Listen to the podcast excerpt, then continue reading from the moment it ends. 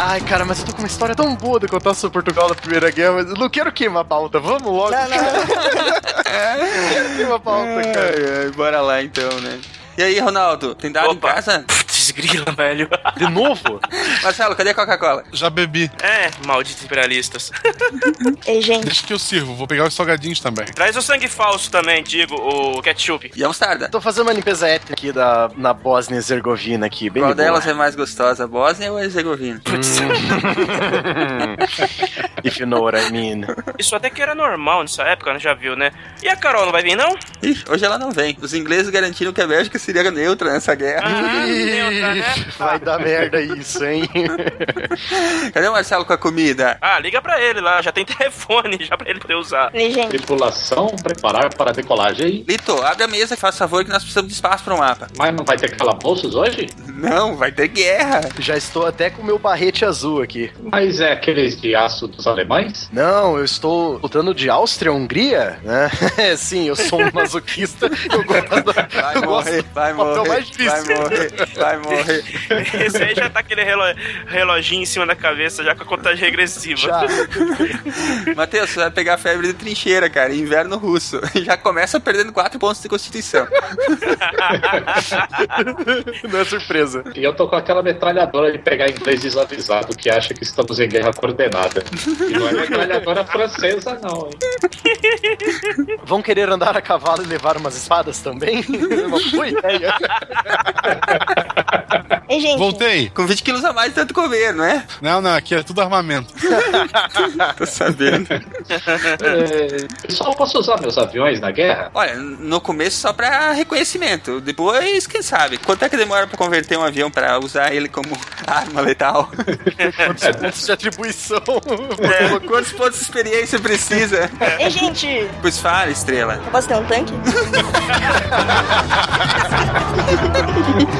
Tchau.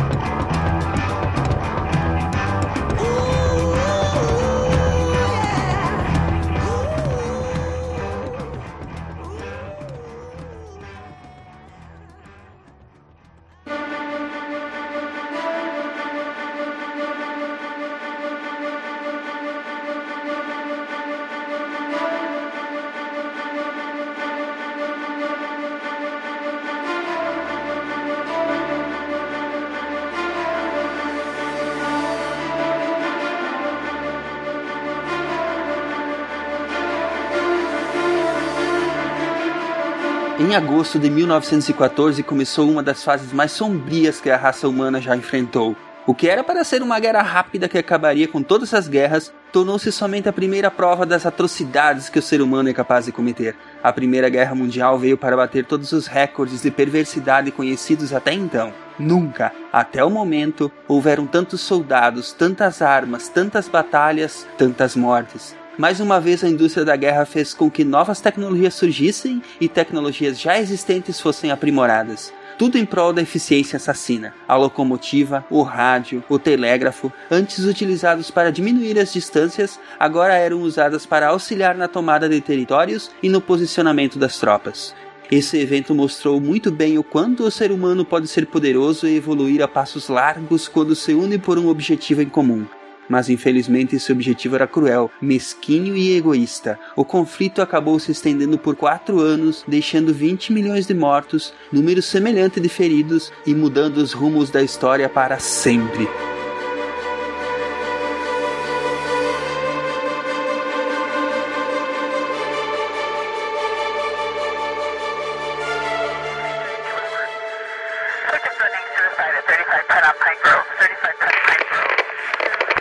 Pessoal, aqui é Silmar de Chapecó, Santa Catarina. Todos apostos, sentido, marchem! Não. Esquerda, direita, esquerda, direita, esquerda, direita. Aqui é a estrela de Curitiba e eu quero os Estados Unidos no meu time. Quem não quer? Que é o Lito de São Paulo e eu costuro aviões nas horas vagas. Diretamente de uma colônia alemã no Brasil, que é Marcelo Guaxinim. Bora! E só pra eu me situar, essa guerra é a do Hitler ou do Merlin? Aqui é Matheus, professor Barbado de Curitiba, Paraná e It's a long way to Tipperary, it's a long way to go. E aqui é o Ronaldo de São Paulo e a Rússia deixou uma bela de uma bucha para os americanos resolverem.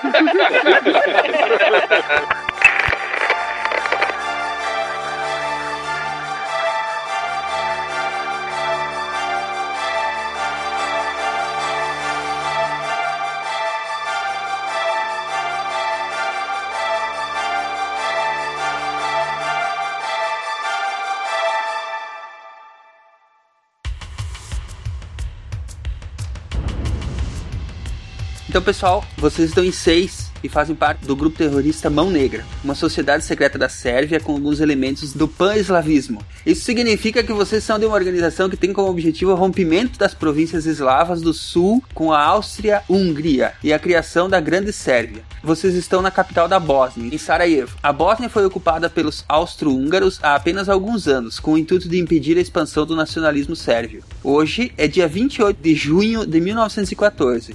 É um dia especial porque o herdeiro do trono do Austro-Húngaro, o arquiduque Franz Ferdinand, está na cidade. E o objetivo de vocês é matá-lo. Ele veio pra um show? Eles ainda são uma banda desconhecida nessa época. Eles estão lá nos confins da Escócia ainda.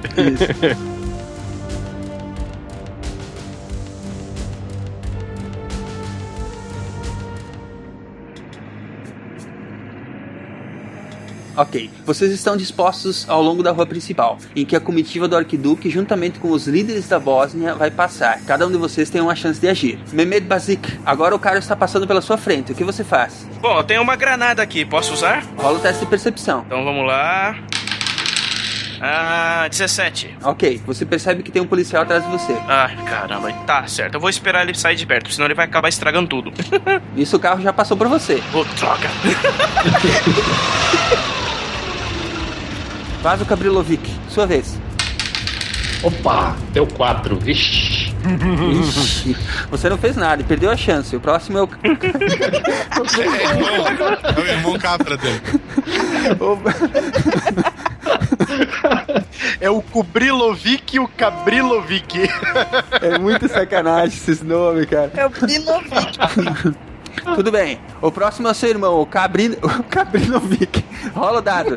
Cabrino Eles não eram Vic. irmãos, tá? Só pra... Eu sei que não, mas com o nome desse. Tá, então eu não vou nem pensar, não vou nem olhar em volta. Eu jogo a bomba. 11, consigo, né?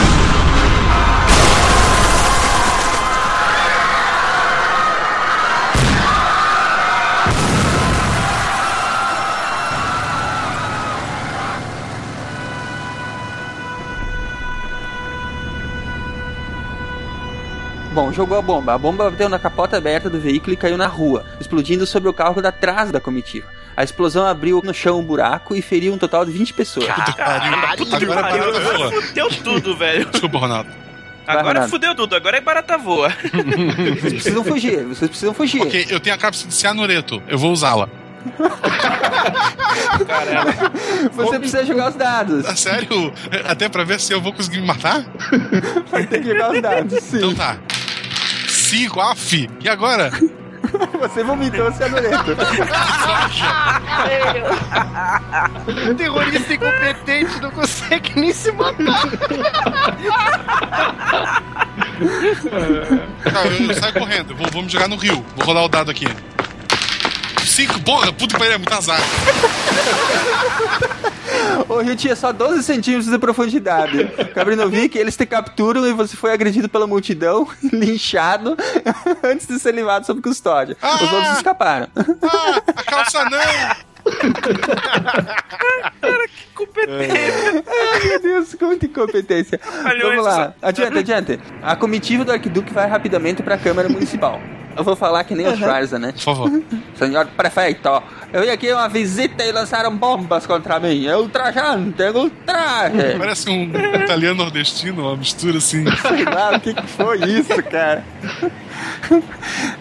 Gravilo Príncipe, rola um Perception aí. 17. Muito bom. O herdeiro estava na Câmara Municipal e os oficiais e os membros da comitiva do Arquiduque discutiram o que fazer a seguir.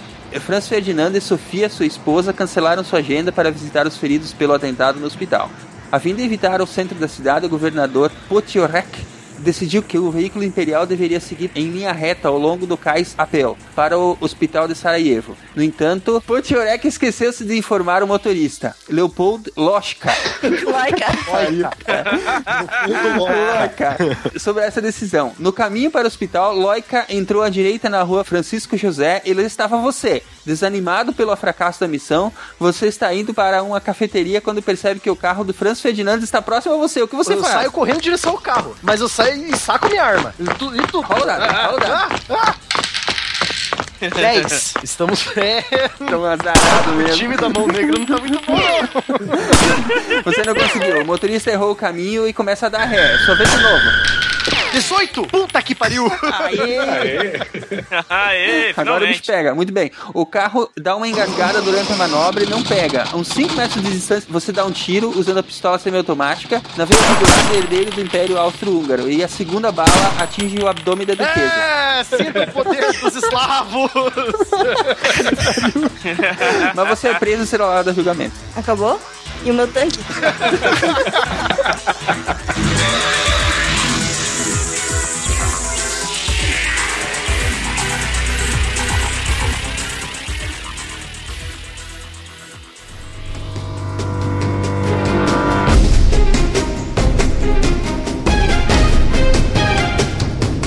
Vamos tentar contextualizar um pouco então. Estamos aqui, vamos falar sobre a Primeira Guerra Mundial. Se é que não deu pra perceber isso, né, antes. Se é que não deu pra perceber até agora, né? Matheus, fala pra nós qual era o contexto político, histórico que se apresentava na época, quando começou, ah, depois do teatrinho aí que nós fizemos, pra representar a morte do arquiduque, né? Aham. Mas qual que era o contexto que se encontrava a Europa ali naquela época? Então, nós temos um contexto, o contexto político e econômico, que você já falou. Nós temos que levar em consideração, para entender esse contexto, co- como que as grandes potências europeias estavam brigando por colônias na África e na Ásia. Nós temos que levar em consideração também o nacionalismo europeu, que estava crescendo muito nesse período aí de 1890 até 1900, 1910. A gente pode até ver isso no filme lá, Sherlock Holmes 2, né? O Jogo das Sombras, não sei. co- Como é que é o Isso. subtítulo do Sherlock Holmes 2? É, acho que é isso aí. A Game of Shadows, né? Alguma coisa Uhum. assim. É. Então, é, a gente pode perceber isso que. é, é, então foi assim: você tem as grandes potências da Europa lutando por terras e principalmente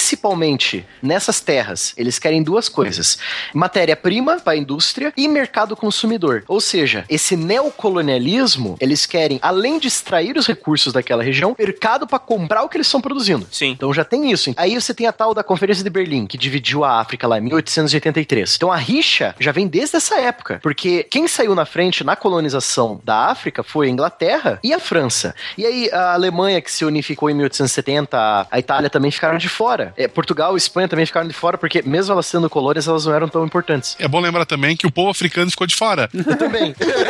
Sim. Porque nenhum deles foi consultado o que estava acontecendo. Sim. E muitas dessas divisões juntavam tribos que se odiavam. Uhum. De repente, eles estavam na mesma região e representavam o mesmo país. Ah, Meu Exatamente. povo e aquele povo que eu odeio. Quer dizer, não é à toa que os caras até hoje estão daquele jeito. Ninguém ajudou mesmo, né? Ninguém perguntou o que eles queriam. A divisão da África foi uma bagunça, porque ela não levou em conta as diversas tribos que constituem o. As etnias, né? Engano seu, Ronaldo. Eles levaram em consideração. Porque eles fizeram essa divisão justamente para que não ficasse uma tribo só no país controlado por aquele país europeu e que aquelas tribos ficassem brigando e o europeu conseguisse Sim, sim. controlar a situação, entendeu? Então, a ideia não era pensar no povo africano. Eles não iam se unir contra o colonizador europeu. Então eles deixaram assim, entendeu? Eles pensaram nisso, tanto que ele ficou assim do jeito que tá. Se vocês pegarem o mapa da África, hoje ele tá um pouco alterado por conta de guerras e tal. Mesmo no mapa de hoje, mas se tu puder pegar um mapa mais antigo, tu vai ver que ela foi loteada. Tu tem fronteira que é em linha reta. linha reta. Um monte de linha reta no, no Saara. É. Linha reta no Saara, cara. É, exato. Porque normalmente fronteira, um dia a gente vai falar sobre isso, ele vai seguir um rio, uma montanha, um ponto geográfico que mais ou menos de bater o olho, tu sabe, ó, meu território acaba ali. São fronteiras naturais, né? É muito diferente das fronteiras imaginárias, que são as linhas retas, né? É, a topologia define a fronteira, né, cara? É. Mas ali não, ali foi um loteamento, cara. Um pedaço pra cada um. O contexto que se apresentava então era que existia essa divisão lá e o bicho tava pegando entre eles mesmo que fizeram o loteamento. Exatamente, porque eles achavam que estava injusto ainda. E tanto que isso é até Alguns, legal de né? citar. Alguns. É, alguns, a, Alguns achavam a tava- Alemanha e a Itália achavam injusto. É, chegaram atrasado, é azar deles.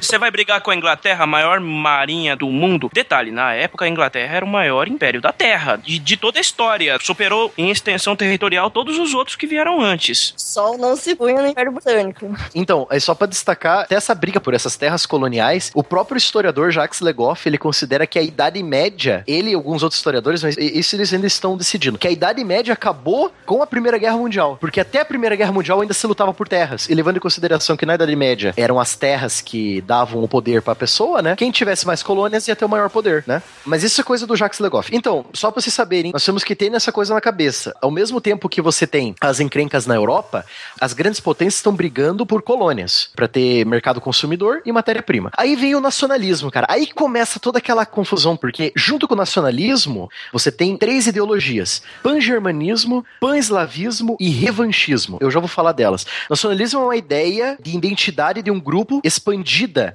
para uma nação, ou seja, um grupo étnico vai criar um local para eles morarem, com leis, etc e tal. E é aí que vem um problema, porque vamos analisar a Áustria-Hungria. Sabe quantas etnias diferentes viviam na Áustria-Hungria, no Império Austro-Húngaro?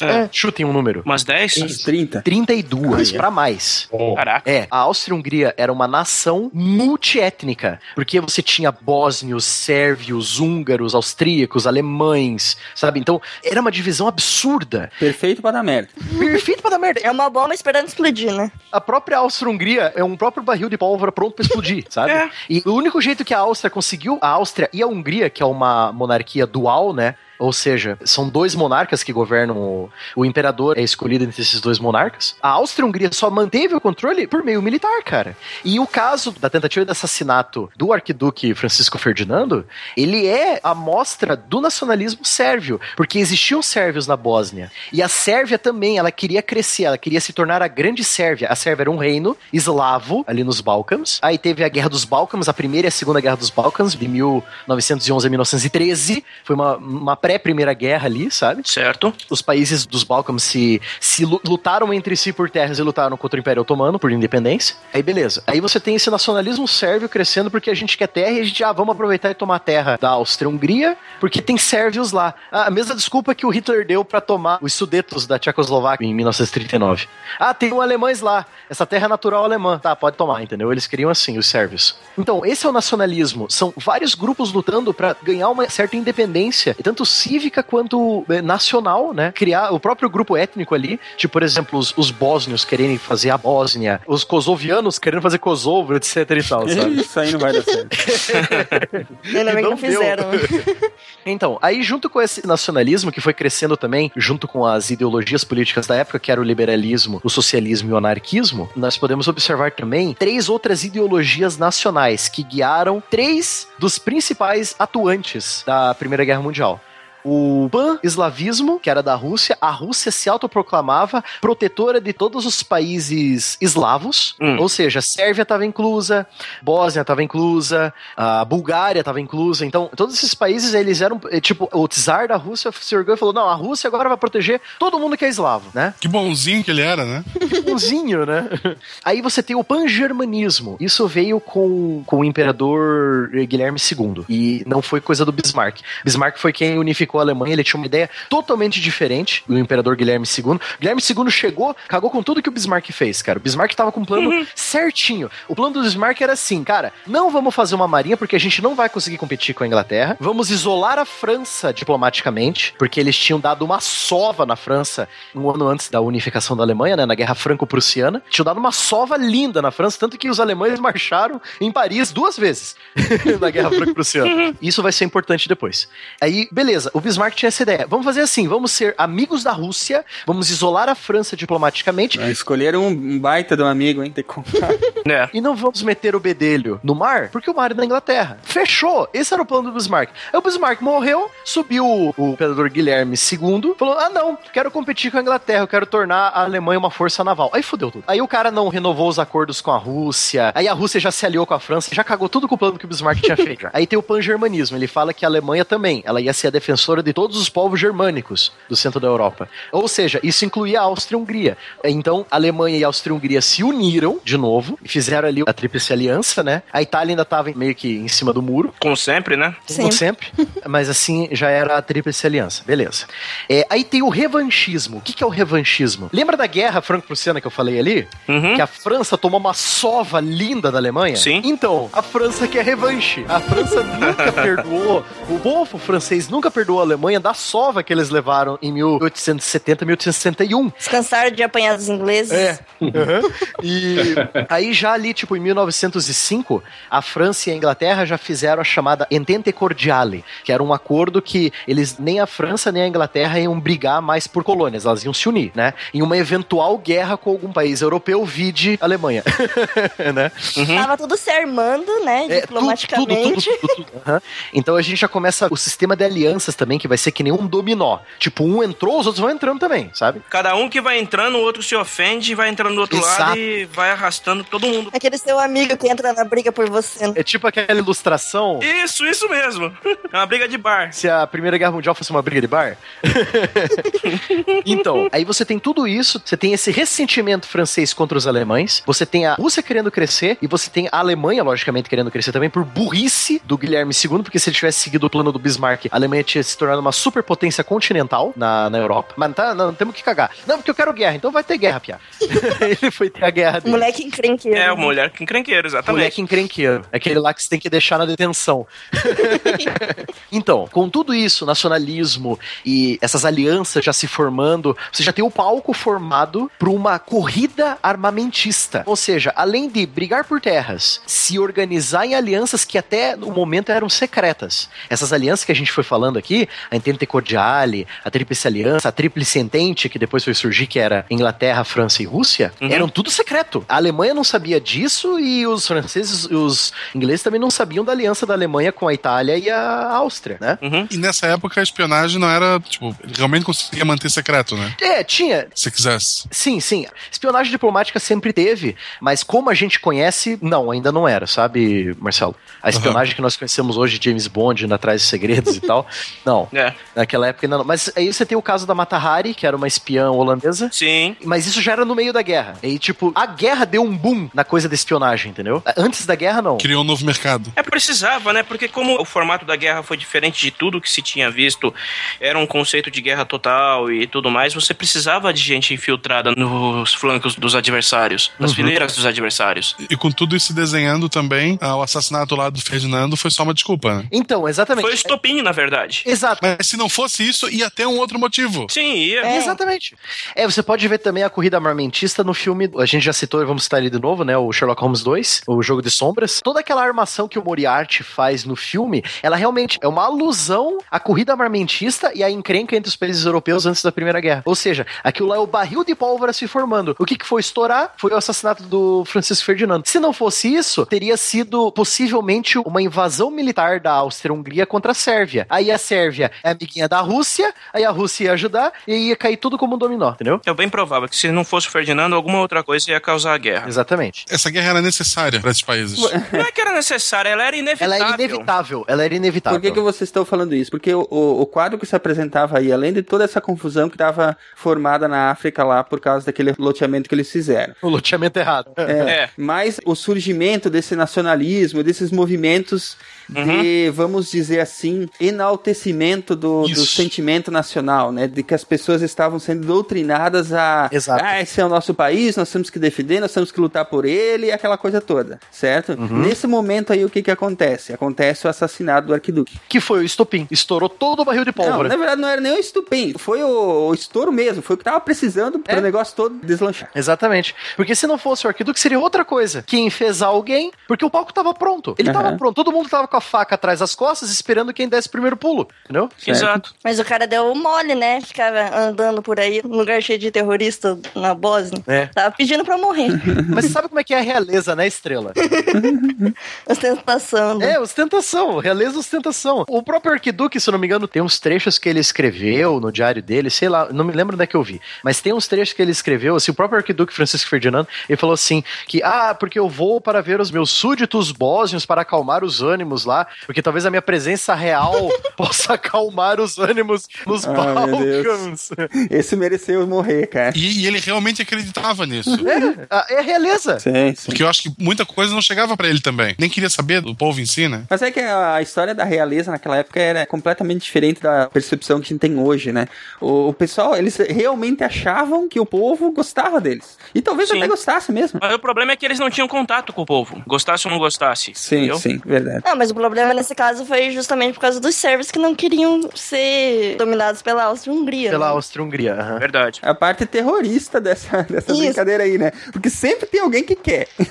Não, cara, a parte terrorista é a parte descontente que resolve pegar em armas e fazer alguma Exatamente. coisa. A verdade é que nenhum sérvio queria que os austríacos ficassem em cima deles. É exatamente isso que eu tô falando, entendeu, Ronaldo? Não é assim, cara. Alguém sempre tá levando vantagem, entendeu? Exato. Quem que tava levando vantagem? Hum. Lembra que a Sérvia, o reino da Sérvia, ela também tinha um nacionalismo. Ela queria virar o grande reino da Sérvia. Ela queria anexar todos os territórios onde os sérvios moravam, seja da Sérvia, seja dos países ao lado. E isso tinha na Sérvia. A Sérvia queria crescer nos Balcãs como a principal potência dos Balcãs, entendeu? E quem tava na frente dela era a Áustria. Eu consigo ver perfeitamente. Isso é o meu palpite. Eu não tô sendo historiador 100% aqui. Isso é o meu palpite. Eu posso ver perfeitamente o reino da Sérvia financiando o Mão Negra pra matar o Arquiduque, cara. É bem possível. Muito provável isso.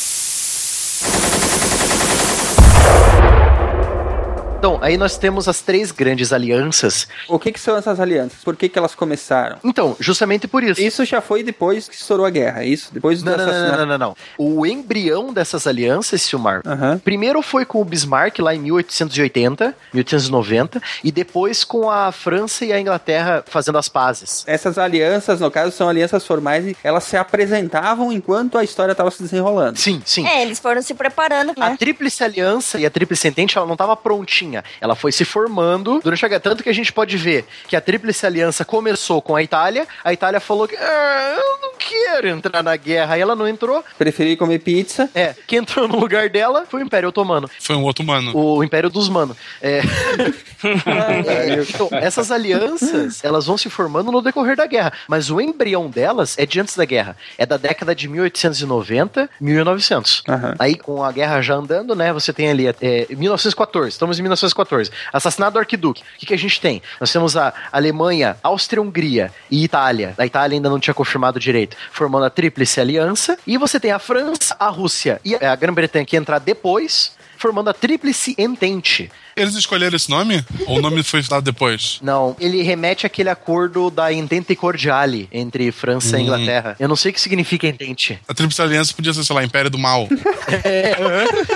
O eixo cartesiano do mal. É, Sifis. Então, você tá com esse palco formado. Você tem a Alemanha, Áustria-Hungria e também depois o Império Otomano fazendo ali os impérios centrais, que eles também são conhecidos. E você tem a França, a Rússia e a Grã-Bretanha, que entrou depois com a invasão da Bélgica. Que a Bélgica foi invadida, coitada dela. Não tava nem na, não tava nem na brincadeira. Carol. Ah, tava no meio do caminho fazer o quê? Tava lá andando no bar, a Alemanha foi dar um soco na Bélgica porque ela tava, ela tava na frente da França.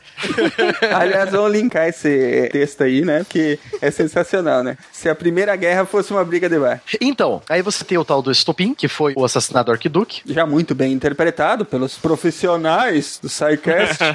Profissionais do Mão Negra.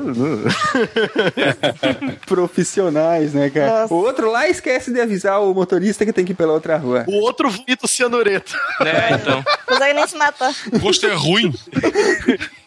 Então, junto com a ideia nacional também, você forma também, Silmar, a- aquela ansiedade pela guerra, cara. Eu nunca vi povo que gosta tanto de guerra. Puta que Ah, pariu. mas ali dá pra entender, né? Eles fazem guerra desde que o primeiro o homem das cavernas colocou a cabeça pra fora da caverna, eles já fazem guerra. Mas então, se são os europeus que estão brigando, por que, que a guerra foi mundial? Ah, boa pergunta. E agora? Porque você envolve as colônias. Exatamente. Então, Estrela, por exemplo, É. ah, mas a briga é entre o Reino Unido, ali as ilhas Os mesmos de sempre. é os mesmos de sempre. França, Rússia, Alemanha. Alemanha. Só que analise o Reino Unido. Quem que foi lutar pelo Reino Unido? Indianos, australianos, neozelandeses, sul-africanos, Uhum. egípcios, sabe? As colônias da França lá, Argélia. Tem Argélia, Senegal. Vem cá, agora eu fiquei curioso. Esse povo todo aí ia lutar de boaça, assim? Vamos proteger a rainha. Soldado não tem escolha. Não, cara, eles são cidadãos de um território conquistado, cara. Aham. Tem que ir. Eles são convocados. Mas era tipo serviço militar obrigatório, sim? é? sim, Sim, É sim. Convocação. Puta, que sacanagem inacreditável, Se cara. você fosse um senegalês ou um argeliano, argelino, e se você tivesse argeliano, pareceu até nome de raça de RPG, né?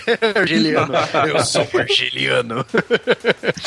então, você é cidadão francês, Silmar. Então, tipo, se chegar a cartinha pra você que você foi convocado, você tem que ir, cara. Vem cá, isso aí vale até hoje. Sim. Ué, no Brasil vale. No Brasil vale, né? Porque eu lembro quando eu. eu- isso faz tempo, tá? Eu, eu vou ver se eu lembro como é que foi que me falaram. Quando eu fui fazer a dispensa lá do serviço militar, que você Nossa, faz faz do mesmo jeito que você faz o juramento, né? Uhum, O cara falou: vocês agora fazem parte da reserva. É. exato. Sim. Da reserva do exército. Por exemplo, se o Brasil entrar em guerra, ah, os primeiros que são acionados foi quem foi pro quartel, né? Que já Isso. tem aquele treinamento inicial. Os aposentados e tal, que já tem treinamento. A lógica é a seguinte: quando morrer os especialistas, a gente chama o pessoal não treinado. Porque daí vai dar certo. Esses são os puxa de canhão. Tática da Rússia. Mas pela lei, todo cidadão brasileiro é um soldado. Sim. Até uma idade X. Menos as mulheres. Uhul. Por enquanto. É, isso o feminismo não luta, né? É. Eu quero também ser convocado em caso de Pra guerra. isso não nada, né, tem. cara? Isso vocês não querem saber, né? A gente vai pras fábricas fazer bomba quando vocês forem. Porra, eu vou lutar sem treinamento e com bomba feita no Brasil. Ah, porra. Cara, foi o que aconteceu nos Estados Unidos, velho. Na Inglaterra, no... Uma piadinha pronta aqui. Você sabe que se fosse pra entrar em guerra agora, com os, os 200 mil soldados que o Brasil tem ativo, Hum. eles só iam ter munição pros fuzis pra 18 horas de combate. Que ótimo. que ótimo. É porque eu acho que não tem munição feita no Brasil, cara. É tudo importado. Não, pior que tem isso, Marco. Tem? Não é o suficiente pra demanda de uma guerra total, entendeu? Eu, eu não vou nem falar da nossa Força Aérea, então. Nossa, cara, aí. Não, fale, por favor. Lito.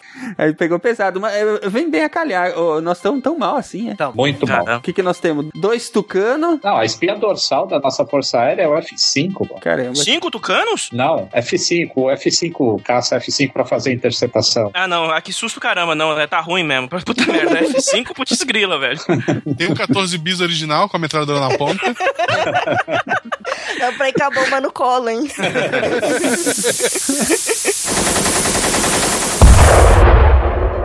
Então nós tínhamos essa situação de toda essa bagunça instaurada, o próprio sentimento da guerra como, como celebração, né? Desse sentimento nacionalista sendo explorado, né? É tipo aquele sentimento lá que o guarda egípcio tá falando por Manoteu lá: mata todo mundo! Esse sentimento que eles tinham, sabe? Exatamente. Acho que cabe até aqui falar sobre aquele clássico, né? Nada de novo no front. Sim, com certeza. é excelente, né? Nada de Novo no Front é uma das obras antibélicas mais famosas do mundo, se eu não me engano. E ela já foi traduzida pra 30 línguas já. É a obra-prima do Maria Remarque, cara. É a obra-prima dele. E virou três filmes já, um em 1930, um na década de 50 e um em 1979. Se você for assistir os três, você vai ver que os três têm um final diferente, mas cada final dá pra ver certinho no livro, que o livro não deixa exato. Então cada filme adaptou, mas ficou perfeito assim o final, sabe? E, e aí, no Nada de Novo do Front, ele segue um aluno, o Paul Baumer, ele é um aluno da Universidade Alemã, acho que é da Universidade de Engenharia, e, e é até engraçado de ver, cara, o discurso do professor dele na universidade, ele fala assim: "Vocês são a juventude de aço. Vocês são a juventude que vão levar a Alemanha para a glória mundial", sabe? Falava assim, cara. E, e pior que era assim mesmo, sabe? Essa ideologia estava encranhada em todos os sistemas da Alemanha, sabe? Você enaltece muito o país nessa época, mais até, sabe? Coisa assim que a gente só ia ver depois de- de- da Primeira Guerra Mundial, logicamente, a gente só ia ver com o Hitler, né? Enaltecendo tanto assim o país. Isso ele explorou bonito também, isso. Ah, também. Então, aconselho vocês a lerem e verem pelo menos dois dos filmes que foram feitos, o de 1930 e o de 79. Vale muito a pena, é muito bom. Eu vi só esse primeiro, de 1930, preto e branco. Sim, 3 mas é muito bom, né? Ele é bonitão. Tu viu no cinema, Silmar? Na estreia. Eu fui no DeLorean pra ver. Exato. Mas o filme é muito bom, vale mesmo a pena, assim. Ele é, obviamente, completamente datado, né? Mas é, vale muito a pena ver. E o de 79, Silmar, e pra quem não viu ainda, pode ver também que é, é a mesma história, só que ela é recontada, logicamente, pela visão do diretor. Não fica tão diferente. E o final, como eu disse pra você, vai ser um pouco diferente, porque o próprio livro ele deixa o final meio. Em aberto. Meio aberto, é. Fica meio aberto a interpretação. Então, ele segue essa história do, do soldado alemão Paul Baumer, um jovem estudante da universidade, 18, 19 anos, conscrito, ou seja, alistamento obrigatório. Alemanha declarou guerra, ele já foi lá, já foi. Não, na verdade, ele não foi nem conscrito, ele foi voluntário.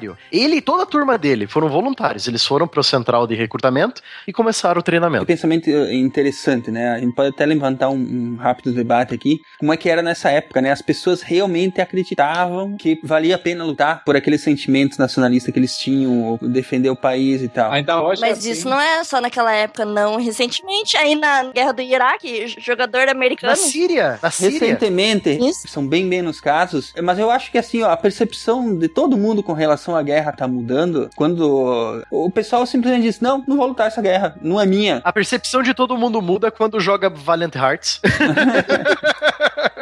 No, no Brasil isso se resolvia até. Tu trocava a bandeira do Brasil pela do Corinthians Eles iam, hein? dizia que era tudo, era tudo uma preparação pro jogo que tava vindo. Se o inimigo tiver de verde, é mais fácil ainda. Mas vamos adiante. Para os nossos ouvintes que gostam de acompanhar pelo Geacron, só procurar lá no mapa 1866 a 1914, vai ver o desenrolar das fronteiras ali na Europa, né, Matheus? É, exatamente. Esse período, olha só que interessante. Ele pega a unificação da Itália e da Alemanha. Ou seja, você vê ali dois países no meio da Europa que não existiam até aquela época e que vão pesar muito na balança diplomática europeia mais tarde. É legal porque você vai avançando os anos e os períodos e você vai vendo o paísinho crescendo. É muito É bacana. Quem puder, sempre que possível, né? A gente evita a referência visual porque a gente só tem o áudio, né? Mas eh, quem tem a oportunidade de ir brincando com o mapa enquanto tá ouvindo, eh, vê perfeitamente o que tá se desenrolando visualmente, né? Ou até depois que ouvir, tiver curiosidade, vai, lá, ver, cara. né? É, Exatamente. É, é só áudio? Eu tiro a roupa pra quê, então? Ai, ai. Maldito. Bom, vamos adiante. Começou a guerra, Matheus. E agora? Ah, estourou toda aquela bagunça lá. O... Estourou alguma coisa no Matheus, vira. Estourou lá. Ah, a bolsa. É. For- foram os dados que caíram. Foram usados. É, eu tirei cinco de novo, vomitei o, o cenoreto. É, então, aí você tem toda essa balbúrdia, aí começa aquilo lá. Ah, porque os sérvios mataram o meu herdeiro, eu vou declarar guerra à Sérvia. Aí a Rússia chega, né, fala, não, a Sérvia é minha protegida, eu vou declarar guerra a você. Aí ele Meu começa... irmão mais novo. O irmão mais novo. Então, aí começa assim: tá a Áustria mobilizando tropas pra invadir a Sérvia. Aí a, a Rússia, né? Você vai mobilizar? Eu vou mobilizar também. Aí a Rússia começa a mobilizar. Aí chega a Alemanha e fala: Ah, você vai mobilizar? Eu vou mobilizar também. Aí a Alemanha vai mobilizar pra ajudar. Aí a França vendo tudo isso, ele: Ah, a Alemanha quer entrar na guerra? Eu vou me mobilizar também. pra É assim. revanche, entendeu? Tipo, eu garanto que na cabeça do francês estavam gritando: La revanche! É, e a Alemanha pediu pra França ser neutra na guerra. Porque ela tava tendo guerra lá no lado oriental, né? Falou, França, fique de boa aí desse lado, não entre na guerra. E a França falou, Ah, olha a Verdade. oportunidade. E outra também, né? A França perdeu um belo de um pedaço de, de território na, na- Alsácia-Lorena, né? Então eles queriam aquele território de volta de todo jeito. Os franceses chegaram assim pra Alemanha, né, Estrela? Chegaram É. assim, oh, oui, oui, oui, oui, uh, fa- faremos isso. Eles começaram... Eles começaram a rir assim. É.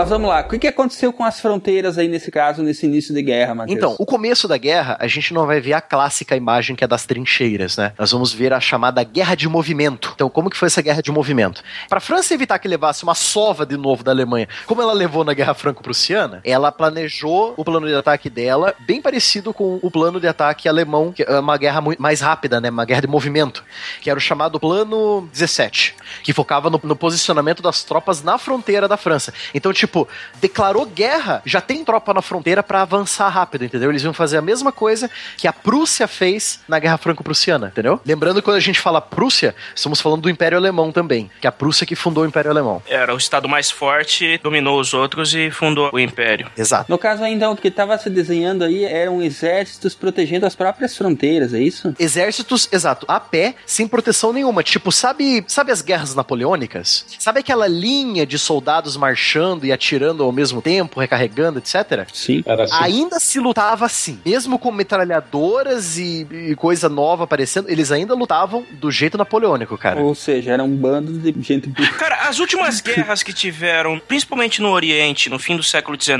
não tinha ensinado eles que você não avança diretamente contra uma metralhadora? Cara, os samurais tomaram um pau, depois os japoneses aprenderam a lição, deram um pau nos chineses na guerra sino-japonesa. Os europeus não estavam observando isso, não? Sabe que tinha um ditado nessa época que foram até os britânicos que fizeram esse ditado, Ronaldo, é bem interessante. É, foram nas guerras contra o pessoal do Sudão. O Sudão tava se revoltando contra a dominação britânica. Ah, é? Tem umas metralhadoras Maxins aqui pra você, né? Então tá. O ditado era o seguinte: aconteça o que acontecer, nós temos a Maxim com a gente. Ou seja, a metralhadora, né? Aham. Ou seja, você tem lá 700 soldados fuzileiros britânicos Uhum. com 3, 4 metralhadoras, 15 mil guerreiros sudaneses atacando, quem que ganha? As metralhadoras. As metralhadoras, logicamente. É só conseguir recarregar a tempo, né? Rapidão. Então, aí tá, aconteça o que acontecer, nós temos a Maxim. Pois é, agora todos têm a Maxim, eles não estão mais lutando contra tribos, entendeu? Aí fodeu. Então, ainda havia essa mentalidade, Silmar, essa guerra de linha, essa guerra, tipo a guerra de cavalheiros, como ela era chamada. Aí fodeu, com todo mundo armado até os dentes, voando bala pra todo lado, não Morreu gente pra caramba. Você não tinha nada de infantaria forte o suficiente pra resistir à artilharia pesada. Pra onde que você vai com todas essas tropas? Cava. Cava. Até onde não velho. dá. o único lugar pra onde você pode ir. mano. E foi aí que virou a tal da guerra estática, é isso? É. Guerra estática, guerra de trincheira, exatamente. Então, fora o plano francês dessa guerra móvel, você tinha o plano Schlieffen também, que era o plano alemão. Olha só a ideia. Beleza, vamos fazer aquele avanço esmagador super rápido pra cima da França. Ainda não era o Blitzkrieg. Ainda não, ainda não era Blitzkrieg. Era bem mais não tinha tanques, né, Estrela? não tinha os tanques ainda. E- então, tipo, ah, mas peraí, tá todo o exército francês na nossa fronteira. Ah, simples, vamos desviar pela Bélgica. É. Esse foi o plano belgas. Schlieffen, cara. Malditos belgas. Ou seja, a Bélgica e a Holanda já tinham se declarado, ó, se rolar encrenca aqui, fica longe do meu quintal, cara. Eles já tinham Exato. falado assim, sabe? Mas não, a Alemanha, não, vamos desviar pra ali no quintal do belga, ele é rapidinho, rapidinho. Rapidinho. Rapidinho. Ficou só um Rapidinho. trechinho bem fininho da Bélgica livre, que era onde aconteceram as batalhas de Passchendaele, de Ypres, lá que a Uhum. gente vai falar mais adiante, que são importantes. Então, beleza. Aí a Bélgica foi invadida, aí a, a Grã-Bretanha, que, que prometeu proteger a neutralidade, tanto da Holanda quanto da Bélgica, falou: "Ô, peraí, que história é essa? Eu vou me mobilizar também. Aí, aí Prometeu proteger a, a virgindade? Como é que é isso? Ai, cara, putz.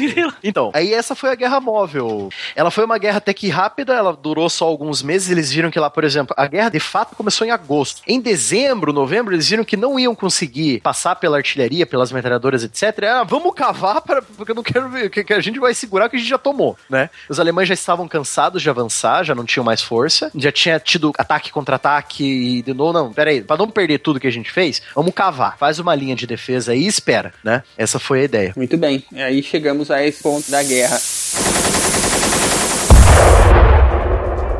Agora, sobre a aviação na- nessa primeira guerra, Lito, como é que foi a importância dos aviões aí? Ainda não tinha tecnologia? Como é que foi desenvolvido? Como, como é que começou? É, então, é, se a gente pensar que o Santos Dumont tinha voado em 1906, os brothers lá, os, os irmãos brothers, voando em 1903 e a guerra em 1914, então não tinha desenvolvido muito a aviação ainda.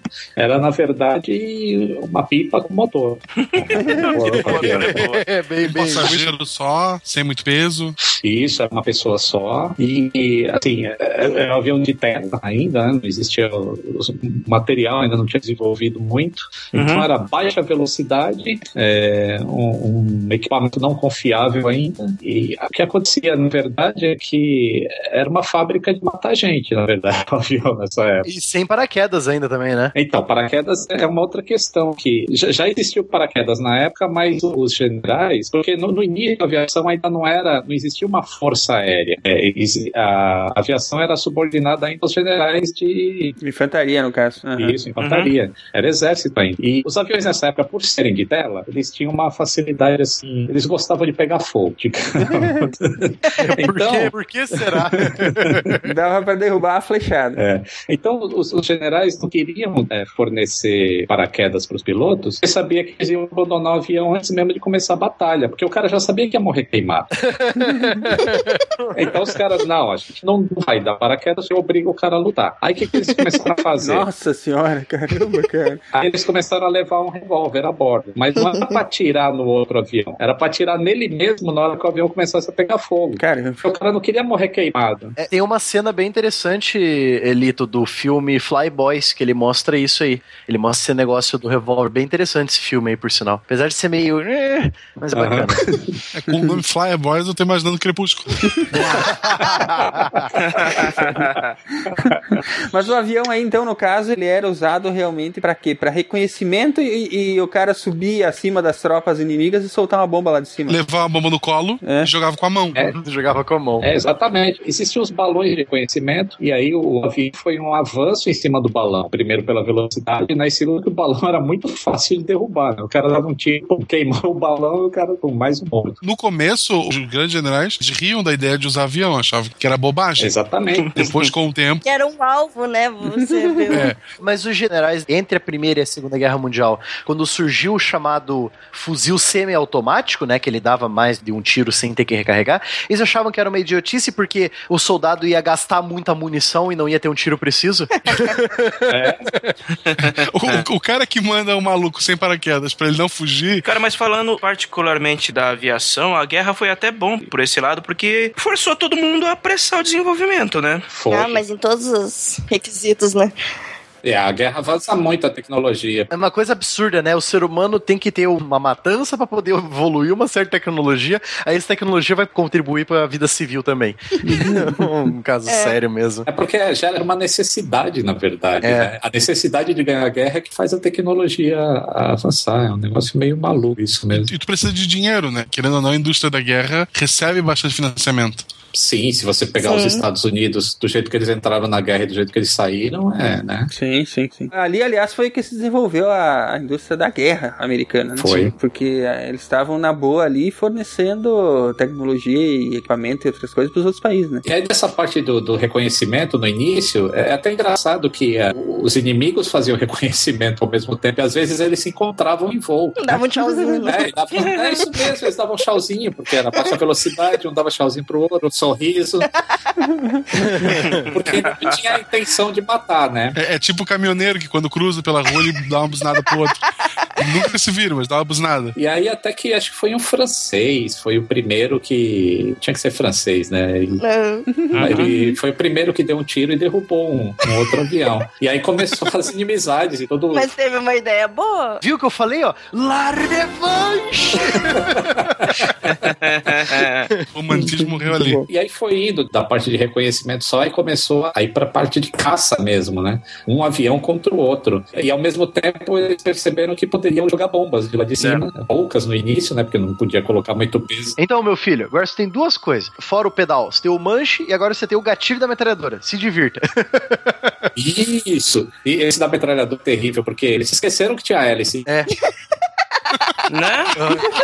Aí vieram aquelas invenções absurdas dos franceses colocando aquela metralhadora bem no meio da asa. É muito bizarro. Isso, é que né, nessa época os aviões tinham hélice de madeira, né? Então você já viu a metralhadora dando tiro numa hélice de madeira, mais mortes para a estatística da guerra. Aí os ingleses pensaram assim: bom, vamos colocar a hélice atrás do avião então. A metralhadora na frente e a hélice atrás. Só que avião que tem hélice atrás, ele perde muita performance em relação aos outros. E aí não resolveu o problema. E E eu não lembro quem exatamente, se foi alemão, se foi francês. Foi um holandês. Foi holandês que resolveu o problema É. da sincronia. O né? Fokker. Isso, exatamente, Fokker. Ele não é motherfucker, é só um Fokker. É, foi o Fokker. e aí ele resolveu o problema da sincronia, que a arma só dispararia quando a hélice não estivesse na frente. Tanto que, se eu não me engano, o triplano do Barão Vermelho é chamado de Fokker D3, né? É, é o D3, é. É, né? Eu não sei se é Fokker É, ele. chama Fokker 100, não é? Ah, tanto tem alguns. Não, não é o Fokker 100, meu filho. Ai, meu Deus do céu. Tá merda, velho. Achei aqui. O, do Barão Vermelho não era um D3, não. Era um DRI ou DR1. DR1, acho que é DR1. Uhum. DR1. Mas é um Fokker, não é? É um Fokker. É, então. É porque o Fokker, ele patenteou o sistema dele de sincronizar o tiro com a passada da hélice. Ah, sim. Da hélice. aham. Ele, ele patenteou. Acho que era com corrente no início, se eu não me engano. Né? Era um negócio. é, Os caras não tinham tecnologia e não tinham material, então ficou só o jogo de cintura, né, pra, pra fazer as coisas. E quando tem jogo de cintura na aviação, já viu, né? Mais mortes pra estatística. Claro. E aí a aviação foi evoluindo, e aí tem esses os ases, né, da, da guerra, sendo o Richthofen aí do. Mas esses ases aí que você tava comentando, eles são ases que surgiram nessa primeira guerra ou já são mais adiante, na segunda guerra? Não, na, na Primeira Guerra mesmo. Sendo que o as máximo é justamente o Barão Vermelho. A minha cabeça tava toda confusa, então, porque eu achei que o Barão Vermelho era mais pra frente. Ele é da primeira guerra mesmo. É da Primeira Guerra, do final da Primeira Guerra. Aquele aviãozinho bonito vermelho que nós usamos na vitrine lá do Sidecast sobre aviões foi da primeira guerra. Primeira Guerra. Era o avião dele. Evoluiu bastante, né, em pouco tempo os aviões. né? Sim. Com E certeza. esse triplano do Barão Vermelho, quando ele foi lançado, ele deu uma superioridade aérea para a Alemanha, mas por pouco tempo. Ele era mais manobrável, Ele era né, mais Lito? manobrável, ele subia mais rápido que os outros. Isso deu uma superioridade. Até se apareceu o Camel, o inglês, né? O Sopwith Camel, que aí fez toda a, a diferença. Inclusive, o Barão Vermelho, ele morreu depois de ter derrubado, acho que 80, 88, 88 em combate aéreo, né? É, oficial são 80. Depois de derrubado 80, ele perdeu uma dessas batalhas contra um Camel. E curiosamente, é, pelo menos é o que conta a história, ele foi atingido no peito por uma bala, né? E ele conseguiu pousar o avião. Aí a gente não sabe a verdade histórica disso, mas quando chegaram para perto do avião, o avião estava quase inteiro ainda e ele estava vivo ainda. E, e sempre tem aquela última palavra, né? Ele falou caput.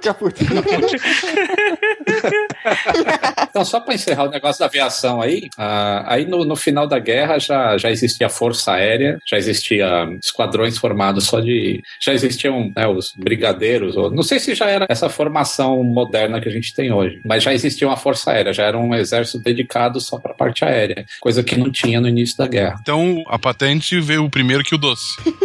o brigadeiro veio antes.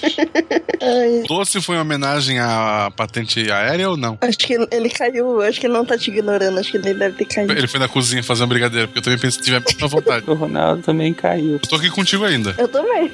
Ah, droga. eu ia dizer, enfim, sorte. Sério. Desculpa atrapalhar vocês.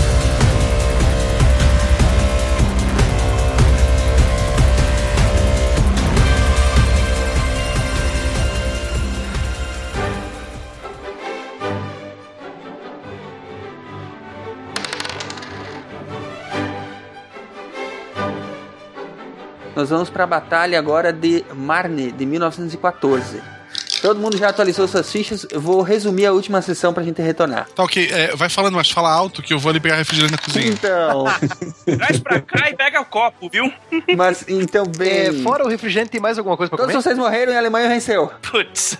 Calma, cara. Ninguém mais vai interromper você. Fala, ah, vai. bom, então vamos lá. Vocês estão na França ajudando na resistência. Vocês sabem que a Bélgica caiu. Ah, Bélgica não, cara. A Bélgica caiu! Isso? É que é um adolescente, a voz de cima falhou, sabe?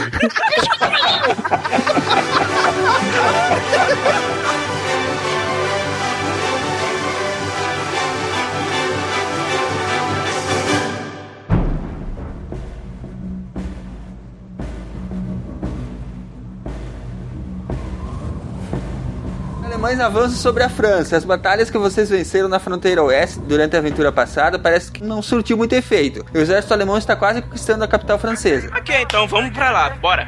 Bom, vocês vão até o pátio de veículos, na verdade um campo de futebol que foi adaptado com barracas e caixas de suprimentos para servir de base provisória. O dia tá nublado, faz tempo que o sol não aparece. Alguns dos soldados, inclusive, dizem que ele se escondeu, assim como Deus, ele teria abandonado o mundo chocado com tanta barbaridade. Vocês notam que existem muitos soldados para poucos meios de transporte. Todos parecem cansados, mas estão motivados. As recentes vitórias parecem ter dado um novo ânimo para a tropa. Tá, então eu vou dar uma volta por aí e ver se eu arranjo mais uma, uma carona, mais, mais ah, espaço, mais, sei lá, carro, trator, qualquer coisa que leve essa tropa ali de Tá frente. bom, tá bom. Então faz um roleplay aí e rola os dados. Então eu vou ali falar com o soldado. E aí, camarada, tudo bem? O general Gallieni falou que você precisa nos ceder o seu veículo. Rola o dado. Dois. Puta que pariu. que merda. O soldado olha desconfiado e, e diz: Ó, o meu irmão está lá e nem o próprio Jesus Cristo me faria ceder o veículo. Um tempo passa e vocês notam que ficarão de fora dessa e a França irá cair. E se a gente pegasse um táxi? Que idiota, cara. Não dá pra vocês pegarem. Por que que não dá? Mas é que. Não, mas já tinha táxi nessa época, os carrinhos lá com, com a aguinha, motor a vapor, etc e tal. Tá. Mas você vai precisar convencer o general. Eu acho que isso é meio impossível. Eu vou lá, eu vou lá então falar com o general. Ei, general, e aí? Como é que E aí, meu irmão, como é que vai? Ei, brother, eu já vou pra corte marcial e já sou fuzilado. tá tudo errado. Vai Então lá, vai, lá, tenta lá. parecer sério. Senhor general, Senhor general, E se nós usássemos os carros civis de Paris para levar os soldados, tipo os táxis? o general te dá uma olhada meio de atravessado, rola o dado. 20! Puta que pariu! Eu vou no banco da frente. Tá bom, vai. Vocês vão pro front de táxi. Tá, mas por que que a gente não pode ir de tanque?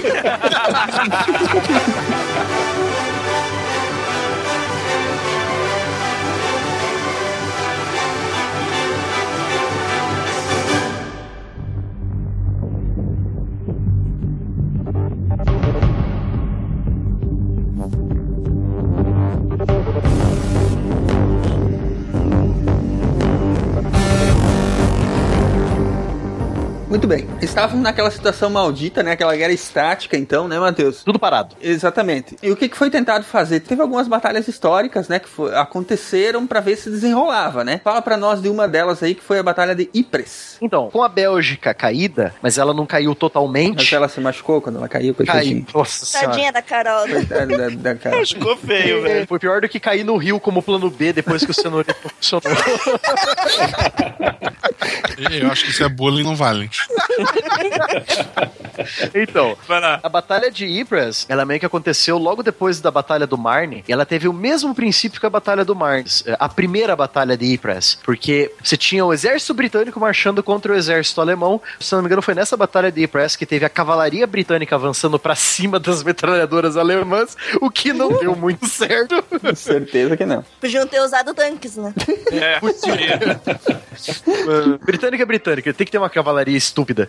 É. então, ela fez a mesma coisa que o Marne fez. Ela começou, tipo, ah, beleza, os britânicos não vão avançar, os alemães também não vão, vamos segurar o que a gente conquistou, faz trincheira. Então você tem aí duas batalhas que foram móveis e depois viraram batalha de trincheira. Batalha de Ypres e a batalha do Marne. Essa brincadeira das trincheiras, né? Aquele filme que tu indicou, Matheus, me lembra o nome do YouTube? O último batalhão. Isso. Parece muito bem isso, né? Como é que era a situação toda das trincheiras ali. Os próprios filmes do Nada de Novo no Front e esse filme que eu indiquei, que a gente vai falar pra ele depois mais um pouquinho. Qual mais que eu, o... eu tava vendo um aqui, pra entrar no clima do, da gravação, eu tava vendo um aqui hoje chamado Beneath Hill 60, é Abaixo da Colina 60. Foi uma batalha ali entre os ingleses e os alemães ali na região de Flandres mesmo, na região sul da Bélgica. E a história falava sobre escavadores australianos, civis mesmo que trabalhavam em minas, que eram convocados para fazer túneis por baixo das trincheiras, porque já que não vai por cima, vão tentar por baixo. Os alemães tiveram a mesma ideia,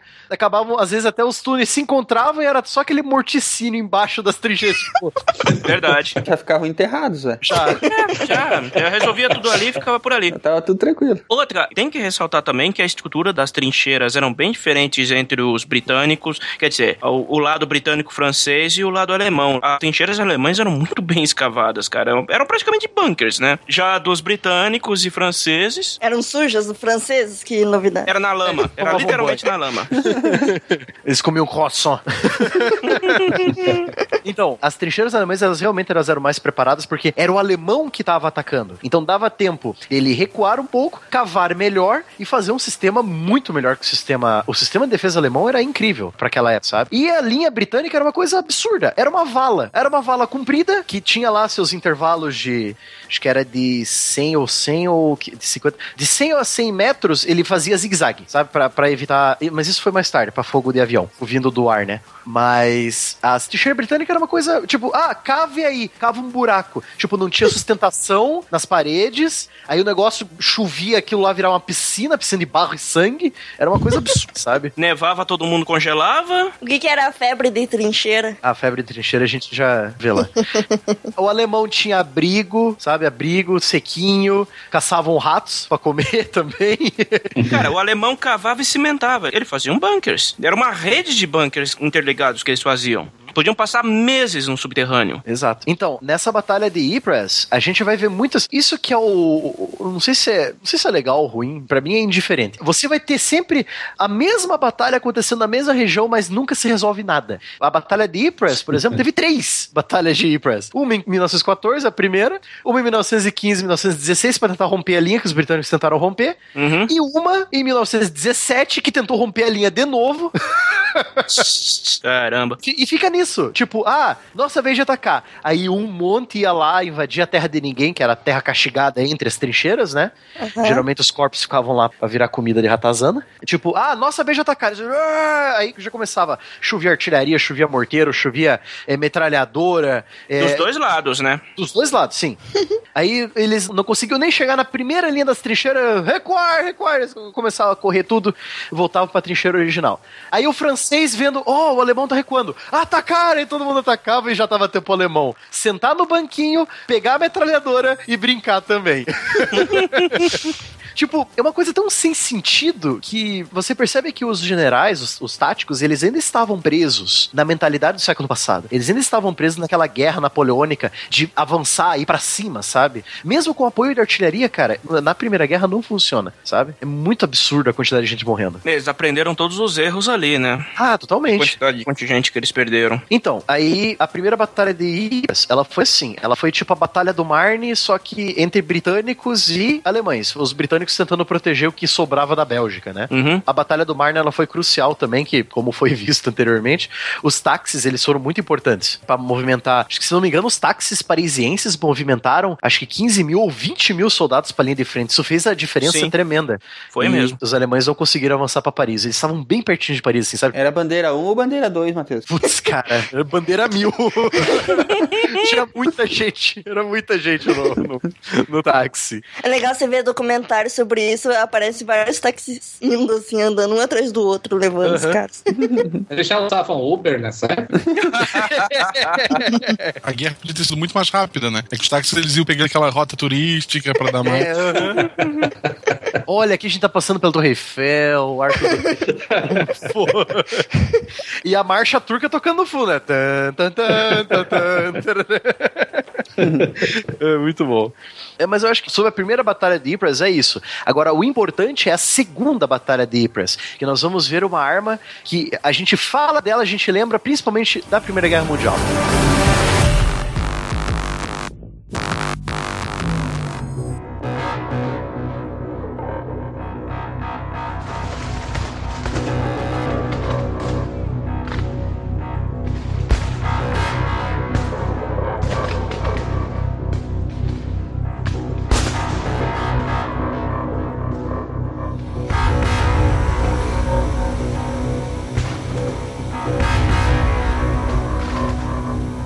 Prosseguindo, pessoal, vamos para a segunda batalha de Ypres, 1915. Estamos no dia 22 de abril de 1915. Vocês estão na frente ocidental, a Tríplice Entente contra Ypres. Os alemães foram derrotados na primeira batalha de Ypres, mas eles não desistiram. Parecem ter voltado com alguma nova estratégia. Tá, eu vou espiar o que os alemães estão aprontando com binóculos. Vou rolar um Perception. 15. Mas o bônus. Ah, os alemães parecem estar organizando uma cerrada barragem de artilharia pesada com o objetivo de desorganizar suas defesas. Por sinal, estrela, rola o D20 aí. Por quê? Rola aí. Tá. 18. E aí? Um tiro passa zunindo e quase explode a sua cabeça. Por sorte, pegou de raspão só no capacete. Não, não, não, tô com sorte, pai. Tá. Beleza, galera, vamos atacar então. Olha seus ataques. Vambora. Dois. que merda. 19. Ah, toma essa! Headshot na cabeça. Na cabeça, Ronaldo. Eu rolo agora? Pois. Fala. 15. Acertei. Acertei? Sim, Lito, você e Ronaldo fizeram as suas vítimas, mas continuam atacando e notam que os aliados parecem estar em uma grande vantagem. Ei, muito bem. Você continua atacando.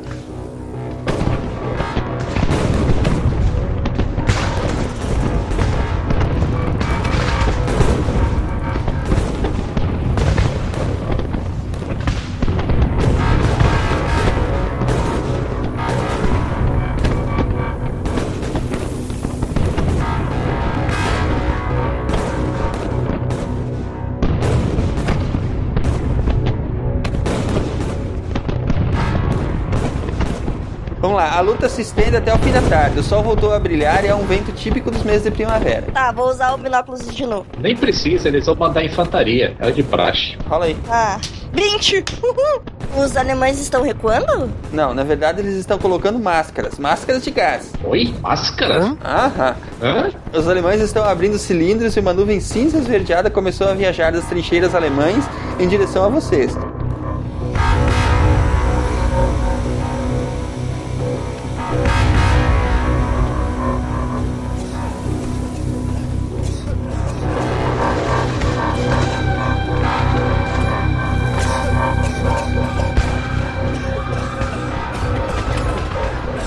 Em questão de poucos minutos, o pânico se instaurou entre os aliados, que desesperados e com as mãos na garganta, cambaleantes, tossem em retirada. Os principais visados foram duas divisões francesas, constituídas essencialmente por tropas coloniais argelinas, que perante o ataque foram acometidas de total pânico. Vixe, começa a correr ou a voar, né? Corre, negado! Que é fria! Momento barato voa. Ah, sério isso, maldito Fritz Haber. Olha os dados. Um. Ah, não. 16, deu? Rola, galera. 18. Ufa, é suficiente, né? 18. Dá? Não dá?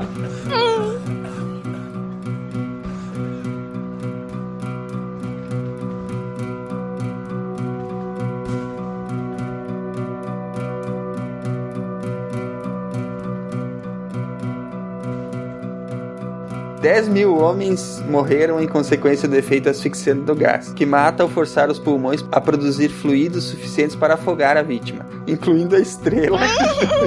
Outros dois mil aliados inertes foram capturados pelos alemães. Cerca de 6 quilômetros do fronte foram abandonados pelas tropas inimigas. Lito e Ronaldo, vocês escaparam e passaram do nível. Atualizem suas fichas, ganharam mais 100 de XP. Estrela, pega o livro e pensa no seu próximo personagem. Droga, velho. Pô, mas gás, gente? Mas você não pode fazer eles usarem gás, cara. E a convenção de Raya que proibia o uso de armas químicas ou venenosas? Os malditos alemães assinaram o termo. Não assinaram? Lembra daquela primeira aventura que você convenceu os franceses a usar granadas com gás lacrimogêneo no início da Ah. guerra? Aquilo abriu um precedente. Merda, malditos franceses. Maldito Ronaldo que convenceu os franceses. O meu novo personagem pode ter um tanque?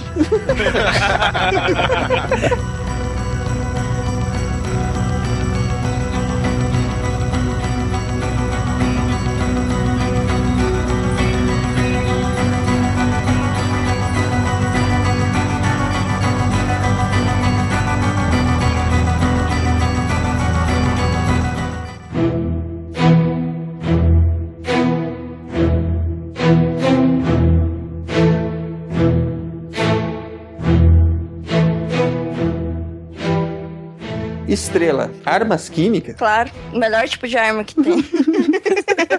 É, Então, é, uma coisa que a gente não falou muito, que era com a Revolução Industrial que teve, a segunda Revolução Industrial, né? Teve muito desenvolvimento das indústrias, principalmente a química também, ela vai junto, né? Você precisa principalmente de ácido nítrico, Uhum. ácido sulfúrico, pra você poder produzir as coisas, porque, tipo, a imensidade de coisas que eles conseguem produzir. São materiais e reagentes importantes para qualquer tipo de processo industrial, é isso, né? Exatamente. Principalmente na indústria armamentista. E nessa época a gente tinha um grande alemão, que é o Fritz Haber, que, tipo, o cara é muito foda. Talvez as pessoas não conheçam muito bem ele, mas ele ganhou um prêmio Nobel, né? Você estudou ele na faculdade de Química, Estrela? Aham, vocês também devem ter estudado aí, porque ele. Não. Vocês não lembram, mas ele é o criador do ciclo de Von Haber, que ele analisa, tipo, a energia envolvida em reações de compostos iônicos, né? Porque às vezes você não consegue saber exatamente a energia que você gasta pra você juntar dois compostos iônicos e você faz por etapas. E, tipo, isso é muito fantástico, né? Pra você calcular a de formação exatamente por esses meios indiretos, né? E ele ganhou o prêmio Nobel lá pelo processo Haber-Bosch, né? Que é a síntese de amônia. E, tipo, meu, amônia é uma coisa muito foda. Cheira mal pra caralho. Se você cheirar esse negócio, você fica, tipo, uma semana lembrando do cheiro, mas isso é sério. Mas isso serve pra fazer fertilizantes. Isso é tão fantástico. Levantar desmaiado também. Fertilizantes é a parte boazinha, mas você também serve pra você fazer bombas. Então era por isso que eles gostavam disso. Mas ele ganhou o prêmio Nobel por causa dos fertilizantes, claro. Então, o primeiro químico que matou gente, todo mundo gostava, não é o Walter White, foi esse cara. Olha, Boa. na verdade, as pessoas não gostavam muito bem dele, assim, até teve uns caras que não quiseram dar o prêmio Nobel pra ele, porque esse foi em 1918, eu acho, que ele ganhou o prêmio Nobel. Eles não queriam dar justamente por causa que a invenção dele foi usada na guerra, né? É, porque ele que teve essa ideia que a gente acabou de fazer da segunda batalha de Ypres de soltar gás cloro nos inimigos, né? uhum. E o gás cloro, ele era mesmo daquela cor lá que o Silmar falou? Ele tinha uma coloração, é? Ele fazia essa fumaça verde? Uhum, A fumaça dele é meio esverdeada. Na verdade, ele é líquido. Quando você abre ele, ele imediatamente já vira, pela pressão de vapor dele, ele já vira vapor, né? Mas antes disso, os alemães também tentaram usar o brometo de xilila, que é outro gás tóxico, igual o gás lacrimogênio, né? Um dos tipos de gás lacrimogênio. Só que daí eles tentaram usar lá na parte da Rússia. Só que não adiantou muito porque era muito frio, daí eles abriram o gás e ele condensou Condensou. e não virou gás. daí, tipo, não deu muito certo. Broxou. O frio protege os russos. Pois é, lá na, foi na batalha de Boninov. Deu chabu, né? É, foi. deu, deu. Esse daí não é o Dr. Fritz que reencarna aí num- nos personagens, não, né? Não, esse Dr. Fritz que reencarna, ele não fala alemão. O da guerra falava. Exatamente. O cara recebe o espírito de um médico alemão e, não, só vim com português. Não deu tempo de fazer o download de todo o meu cérebro lá no céu. Mas olha só, foi até interessante ter mencionado na batalha que os alemães estavam usando máscara de gás, porque eles não tinham controle nenhum da aplicação da bomba de gás, né, cara? Era aí pra onde o vento soprasse. Então, é isso também que eu queria citar, Ronaldo, sobre como lançar. Teve uma conferência na cidade de Haia, na Holanda, que até hoje a cidade de Haia é a sede do Tribunal de Justiça Internacional, mas isso dá um outro cast já, Uhum. as Liga das Nações e as Nações Unidas. Então, teve uma conferência, todos os países concordaram, a Alemanha também, ó, pessoal, não pode lançar armas químicas por artilharia, por bombas em dirigíveis ou aviões, nem Uhum. nada disso. Mas não tinha nada no protocolo falando de deixar os cilindros na sua linha, esperar o vento, abrir o cilindro e o vento leva o gás pro inimigo. É a brecha. É, foi isso que eles fizeram nessa segunda batalha de presa. Tipo, eles só abriram, Exatamente. colocaram as máscaras, abriram e deixaram. Eles nem esperavam que ia dar tão certo, assim. Tanto que todo mundo reclama que os alemães, eles deviam ter, né, avançado, né? Só que eles não conheciam como era, eles tinham medo de, ah, eu não vou onde tem gás. Que essa máscara aqui eu nem sei se funciona. Mais um teste, né? É, era tipo, ah, vai ver se dá certo aí, mas, né? Deu. Vai que cola. Vai que, vai que dá certo. Isso. Deu bem pra caramba, né? É, oficialmente, então, já que eles estavam só abrindo o cilindro, oficialmente foi uma tentativa de suicídio que deu errado. Exato. É. Se você usou uma arma imprópria. Não, não, nós tentamos se matar, não conseguimos. O vento levou pra lá. Que nem o Exato. cenoureto.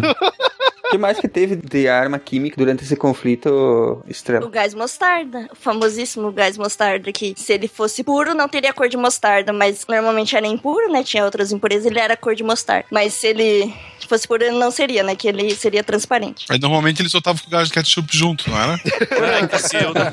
Ah, é. Eu costumo misturar o ketchup com a mostarda. E... Eu não gosto de nenhum dos dois.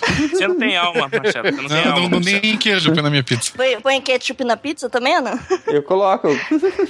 Então, o gás mostarda, ele foi produzido bem antes pela Inglaterra, tipo, em 1922. Tá, mas peraí. Quantas batalhas de Ypres teve que o gás mostarda foi usado na terceira já? Três. Foram três mesmo. É. Ypres foi três. Três grandes batalhas que era pra.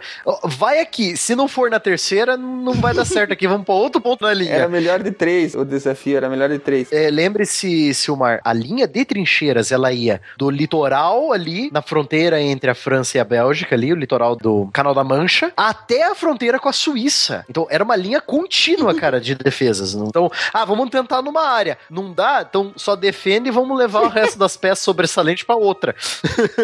Ah, Aí se desse empate tinha mata-mata? Tinha.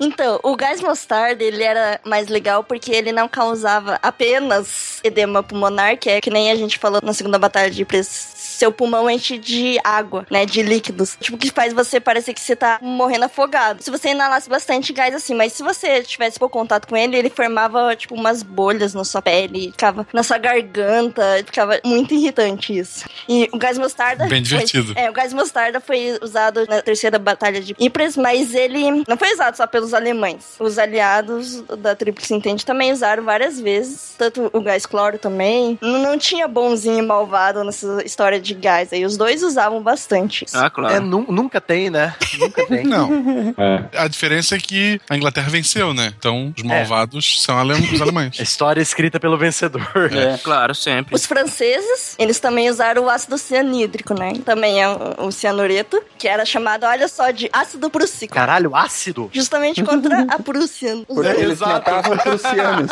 Pra matar prussiano, exatamente. Muito bom. La revanche! La revanche! O legal do cianeto é porque ele é o, O legal, ó, ó. Ô, Estrela, é verdade. Já é a quinta vez que ela fala o legal, isso é massa. É a nossa química de plantão, ela vai achar legal. Vamos deixar claro que ela não acha legal as pessoas estarem morrendo. Ela acha legal. Ela acha legal a reação Isso, química. olha só. Não, não, pessoal, pessoal, vamos avisar. Atenção, o SciCast é contra o uso de armas químicas em guerra. Vamos deixar claro. Nós somos né? a favor de usar armas químicas em laboratório em ambientes controlados para experiências. Isso, em ratos. Ratos eu sou a Não, favor. ratos também não, pô. Não, assim, Então, o cianeto, ele é do tipo de gases que é chamado gases do sangue, né? Ou seja, quando você inala ele, ele tem maior afinidade com a hemoglobina. Então, em vez de a hemoglobina pegar oxigênio, ela vai pegar o cianeto e não vai deixar você levar oxigênio pro seu pulmão. Daí você morre. Ah, Acontece. que beleza. Que delícia, cara. Quer ver? Nós temos uma pessoa bem famosa que sofreu um ataque de gás. Sobre isso e foi parar no hospital, que é o nosso. Fora perder as bolas? Ou uma das bolas, né? Uma das. É. É um austríaco estriônico histérico que veio dar muito trabalho pra gente, né, ô Estrela? É, austríaco histérico. isso. Eu acho que você pode classificar o Hitler desse jeito. É, tanto que o Hitler não quis usar de novo as armas químicas na Segunda Guerra Mundial porque ele era meio traumatizado. Ele sofreu com isso na Primeira Guerra? O Hitler Na. Primeira Guerra Mundial ele sofreu com isso, foi parar no hospital, a guerra acabou e ele ainda tava lá. O Hitler lutou na Primeira Guerra? É isso mesmo? Ele não foi voluntário na Áustria, ele foi voluntário na Alemanha. Então ele foi pra Alemanha, se, se voluntariou lá, pegou em armas e ele chegou à patente de cabo, que é depois de soldado, e ele virou mensageiro. Nessas viagens, levando e trazendo mensagem entre as trincheiras que ele levou. Gato escaldado tem medo de água fria e na Segunda Guerra ele não quis saber dele. Não quis, é, não. Pelo É. menos não no front, né? É, é. Não usou no front, né? Mas usou pra exterminar judeu, né, cara? Haja diesel. É, então. Mas isso ninguém sabia, então tava beleza.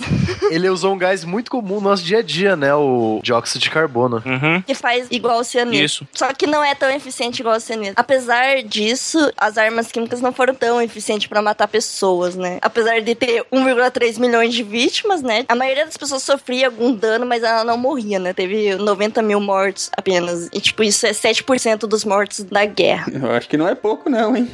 Mas era mais pra você causar pânico nas pessoas, né? Causar confusão lá, que se mandava isso no meio de uma trincheira, as pessoas tinham que correr pra colocar a máscara de gás e às vezes ela não funcionava tão bem assim. Às vezes ia o paninho com mijo na cara.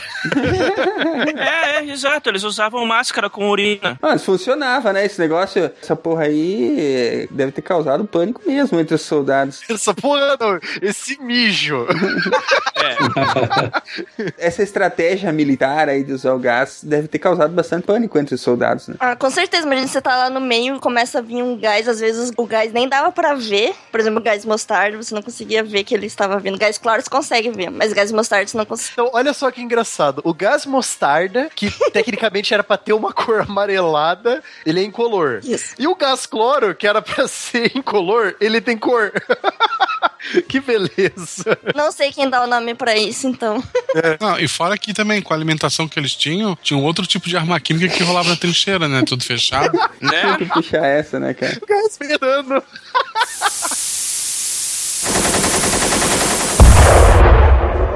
A terceira batalha de Ypres, também conhecida como a Batalha de Passchendaele, né?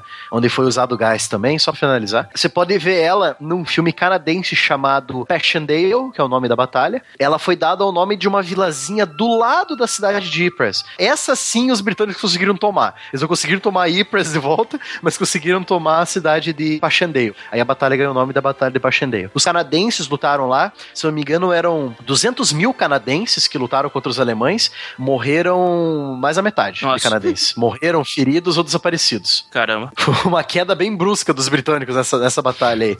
Mas eles ganharam ali 8 quilômetros de território, então tá beleza. Em troca de 120 mil soldados, tá bom. Né? né? Então, aí parecido com isso, você tem a tal da Batalha de Verdun. O que, que foi essa batalha? Ela foi uma batalha bem no Sangue. meio. É, sangue, san- sangue chovendo no céu. É bem coisa apocalipse, assim. Verdun era uma cidade bem importante no, no- no norte da França. É bem perto do Marne, por sinal, bem perto do rio Marne. E nessa cidade tem uma série de fortalezas construídas até do tempo do Napoleão, sabe? Fortalezas defensivas. E quando a linha francesa parou ali, ah, vamos reutilizar essas fortificações, né? Elas foram melhoradas, colocaram canhão, colocaram metralhadora, colocaram o raio que parta lá, né? Aí os alemães, a tática alemã, olha só, pessoal, olha só que ingênuo dos alemães. A tática alemã era assim: nós vamos atacar em Verdun, porque ali nós vamos fazer os franceses sangrarem até morrer. Só que eles podiam sangrar até morrer também, né? Esse é o problema deles. a tática era a seguinte: ataca, ataca, ataca, ataca, junto com o ataque, artilharia. Nossa, e não parava de cair artilharia, cara. A coisa era absurda. Acho que foi a maior concentração de artilharia na Primeira Guerra Mundial foi na Batalha de Verdun, cara. Caiu muita artilharia alemã nessas fortificações, nessas trincheiras. Tanto que isso teve os primeiros casos da gente ver de estresse traumático de, de guerra foi ali. Porque o soldado francês, dentro daquela construção de concreto, o soldado ficava catatônico. Ficava perdido, não sabia onde é que tava, sabe? Tipo, Ele ficava com medo, só que aquele medo que você fica parado no mesmo lugar, sabe? Você congela, sabe? Isso é, é legal de. Vejam o filme de 1954, chamado Glória Feita de Sangue. Ah, eu já vi esse filme. É, é com muito bom. o- aquele cara que fez o Spartacus de 1961. Qual que é o nome dele? Kirk Douglas. Kirk Douglas, é com o Kirk Douglas. e, cara, você vê esse filme, é aquilo lá. E os oficiais franceses achavam, não, isso aí é soldado frouxo. O soldado chorando, é soldado, tipo, não podendo. É, travado, soldado travado. Sabe quando você trava de medo? Sim. Você não consegue Tipo Chaves. atirar. Tipo Chaves. Você fica travado, tipo Chaves. É, então, aí o oficial francês fala: não, isso aí não é nada, isso é medo. Manda pra linha de frente de volta, sabe? Tipo, e isso surgiu várias revoltas, vários motins. Tanto que o filme, o Glória Feita de Sangue, ele trata justamente de um coronel francês que sofreu junto com seus soldados, ele se revoltou contra os superiores e ele e os soldados dele foram levados pra corte marcial. Morreram todos, fuzilados. Se eu não me engano, o coronel morreu, os oficiais também. Os soldados, eles foram poupados e foram mandados pra linha de frente de novo. Em regimentos diferentes agora. Que beleza, Sempre. hein? Precisava dos soldados, né, cara? É, exatamente. Não dá pra fuzilar todo mundo, Silmar. Você precisa de gente pra tocar no canhão, entendeu? É fogo, hein, meu amigo? É, então, aí a Batalha de Verdun foi isso. Então imagine, cara, aquela linha interminável de soldados alemães, tipo, e bombardeia, bombardeia, bombardeia. Aí avança, avança, avança. E tem metralhadora francesa ali ainda, sabe? Tipo, Meu, que inferno. exauriu tanto os recursos alemães que eles não iam organizar um ataque tão grande assim tão cedo, depois de Verdun, na região da França ali, sabe? Uhum. Lembrando que os alemães ainda estavam enfrentando a guerra contra a Rússia também, na época de Verdun, 1916, 1917, a Rússia ainda estava dando dor de cabeça para a Alemanha, principalmente porque a Áustria não estava aguentando a porrada da Rússia. A Alemanha clássica clássica tática dela de escolher o aliado errado. Não, a Alemanha com a clássica tática de tentar enfrentar dois frontes, né, cara? Sim. Duas guerras seguidas ela se ferrou com isso. Mas ela tá lá no meio fazer o quê? Mas não aprende nunca? Não. Na terceira eles vão vir com tudo. Vocês vão ver. É, ô, e vai apanhar também dos dois lados. Lembre-se que a terceira batalha de Ypres foi a vencedora, mesmo que tenha sido 8 km por 100.200 vidas. E essa ofensiva de Brusilov de 1916? Então, justamente essa, essa ofensiva aí, ao mesmo tempo em que os alemães estavam dirigindo todos os recursos deles para a Batalha de Verdun, para a região ali da França, os russos resolveram, ah, vou atacar, enquanto eles são distraídos do outro lado. Eu aposto que foi bem assim, Matheus. Ah, tô aqui, acabou o chucrute, acabou a melancia, vou atacar. Vou pegar minha garrafa de vodka e vou atacar ali. Sempre. Na Rússia não é, não é o soldado que pega a garrafa de vodka, é a garrafa de vodka que pega o soldado. A de vodka pega soldado. Não, ainda não era União Soviética, então. Não, é, não era reversal russo ainda. então, a Batalha de Brusilov ela foi assim. Ela recebe esse nome por causa do general russo, Alexei Brusilov, que era o melhor general russo que eles tinham na época. Eles, aproveitando que os alemães estavam distraídos com os aliados ocidentais, ele iniciou um grande ataque contra os austríacos, os aliados alemães no leste, no leste europeu, que era, era o elo mais fraco da corrente, né? Sim. O general Brusilov, após receber reforços e se recuperar de uma grande derrota para os alemães anteriormente, ele atacou com mais de 500 mil soldados a linha austríaca, que era defendidas por aproximadamente 435 mil. O número é bem próximo, mas tipo, pô, 75 mil soldados a mais é, é, gente, né? Por 500 mil soldados, cara, caramba. É a força É russa, gente, cara. É gente, É a força cara? russa. Acabei todo no hotel lá na China. Então, os russos, eles fizeram os austríacos recuarem, até um contra-ataque alemão frear o avanço. Esse foi o problema dos russos. Os russos nessa época não tinha aquele rolo compressor soviético que a gente viu na, na Segunda Guerra Mundial. É. Ele, tipo, ah, eles atacaram, aí eles viram os reforços alemães chegando e eles pararam. Tipo, não se tocaram que, ah, a gente pode atacar eles antes deles chegarem aqui, né? antes deles se estabelecerem em novas trincheiras. Ficaram de boa lá. Mas como é que acabou essa batalha aí? Acabou nisso. Acabou nisso, tipo, os russos atacaram, perderam o momentum, né? O, Aham. o momento da guerra era deles, eles perderam. Os alemães e o, agora reforçados, né? Os austríacos, reconstruíram uma outra linha de defesa. Os russos pegaram só um pouquinho de território e Ficou por isso mesmo. ficou por isso. né? Porque eles ficaram com medo de atacar, assim, E segue o barco. e segue o barco. Ou seja, eles vacilaram. Vacilaram Muito. Vacilou feio, vacilou rude. Garotinho. Garoteou mesmo. Garotearam. Garoteou. Mas você vai ver, tem muito disso nessa guerra, porque uma que você não pode avançar levianamente. Então, acaba que as tropas têm que investir muito em artilharia pesada, canhão, cálculo balístico, esse tipo de coisa. Então, avanço de tropa é o último caso. Exato. A barragem de artilharia dos alemães para conter o ataque russo foi muito grande também. Então eles tiveram que parar e cavar trincheiras para se defender também. Então acabaram parando. Isso que é o problema da guerra estática. Quando você se acostuma com a guerra estática, cara, putz, depois para voltar pra guerra móvel é difícil, sabe? É, aí você ia precisar de um fura trincheira que vai aparecer mais na frente, né? Fura trincheira. É. Só pra finalizar, vocês podem perceber que 1916 tá cheio de batalha importante, né? Principalmente essa que tá vindo aí agora. Nós estamos aí no meio mesmo da guerra, né? Estamos no miolão, cara.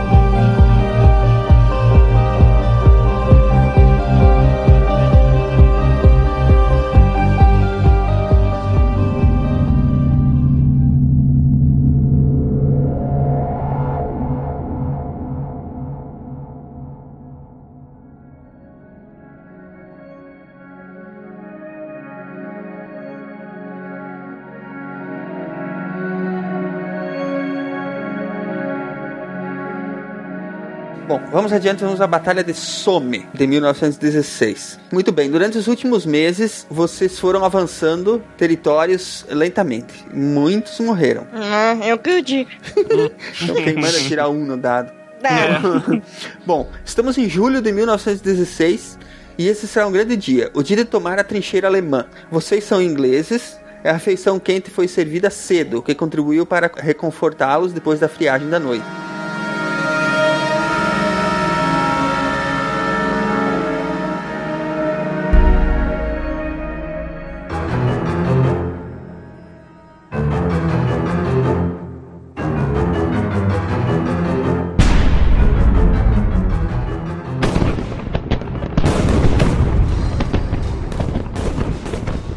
Volta das seis e meia da manhã, eclodiu um bombardeio sem paralelo contra toda o fronte, desde o norte do Acre até o sul do Somme. Ah, não, desde o norte do Acre.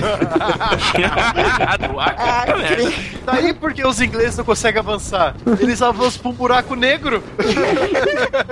Qualquer que seja o Acre, que o outro Acre também tá muito longe. Nossa, parece que é o fogo do inferno sendo lançado para nos destruir. ok, a missão dessa manhã é simples: correr em um grande grupo até as trincheiras alemãs e reconquistar esse território. Como é que é? Sério? O general falou que é isso aí. Descrevam suas ações e rolem os dados. Tá que o pariu. Tá, tudo bem, vai. Vou começar tirando pra frente e correr como se não houvesse amanhã. Ah, 16. Tá, eu vou fingir que tô limpando a minha arma, atiro no meu dedão pra ficar fora dessa loucura. deixa, eu, deixa eu rolar o dado aqui. Miserável. 18. É, então seguiu. O Ronaldo tá correndo em meio ao fogo e os tiros. É um herói. O Marcelo, então, ficou como covarde da batalha, deixou a guerra pra trás e ficou na enfermaria. Covarde, porém vivo. Miserável. Eu vou, eu vou seguir o Ronaldo. Vou rolar os dados aqui. Ui, tirei quatro. O Lito tomou um tiro no peito. 40 de Matou, matou no Mataram o Lito de novo. Eu vou fazer o mesmo, vou começar a correr também. Tipo, correr barata voa, cara. Rola o dado. 13. Você tropeça no corpo do Lito e cai. Eu vou me levantar. 5, mas que bosta! Um tiro acaba de tirar sua vida também. Vocês estão correndo contra as metralhadoras, cara. E o quê? tá merda. Tá, eu vou correr, mas não, não muito. Sempre tendo o Ronaldo na minha frente, como se ele fosse um escudo, sabe? Rola, rola aí. Pertinha. 18! Pra todo lado é morte e fogo. Esse pequeno trecho final parece nunca chegar. Quando vocês finalmente visto a trincheira inimiga, rola o dado. É, vamos lá. 7. Ih, cacete. 16. Estrela, você para antes de se enrolar no arame farpado, mas o Ronaldo não tem a mesma sorte. Ele se enrola no arame e se corta bastante. Ah, tá, mas eu vou ajudar ele a se desenrolar. Rola. 19. Você liberta o Ronaldo e começa a arrastá-lo pra longe da trincheira inimiga quando nota um tanque de guerra que está apontando pra vocês. Uh, tanque! eu quero meu tanque. Por que, que eu não posso ter um tanque? Estrela, esse aí não é o seu tanque. Ele vai disparar. O que você faz, Estrela? Tá, tá. Eu me despeço do Ronaldo e corro de volta. Rola. 12. Ah, ô, Estrela, volta aqui. Adiós. O tiro acerta o Ronaldo em cheio. Não sobra nada do pobre soldado. A explosão derruba a estrela no chão. Há um pouco de Ronaldo em teu uniforme, tá, estrela? A sua perna dói muito. Você não vai conseguir correr. Tem alguém do lado do tanque? Tem um soldado rindo da situação do lado do tanque. Rola o dado. Eu vou atirar nele. 14. Acertou a perna. Por dois que você não mata ele. Deixa eu rolar aqui. Tirei 18, mas o tiro dele tem mata. Ah, não, meu tanque. eu vou... Consegui o tanque que ela queria. Caramba, quem se deu bem nessa foi o Marcelo, né?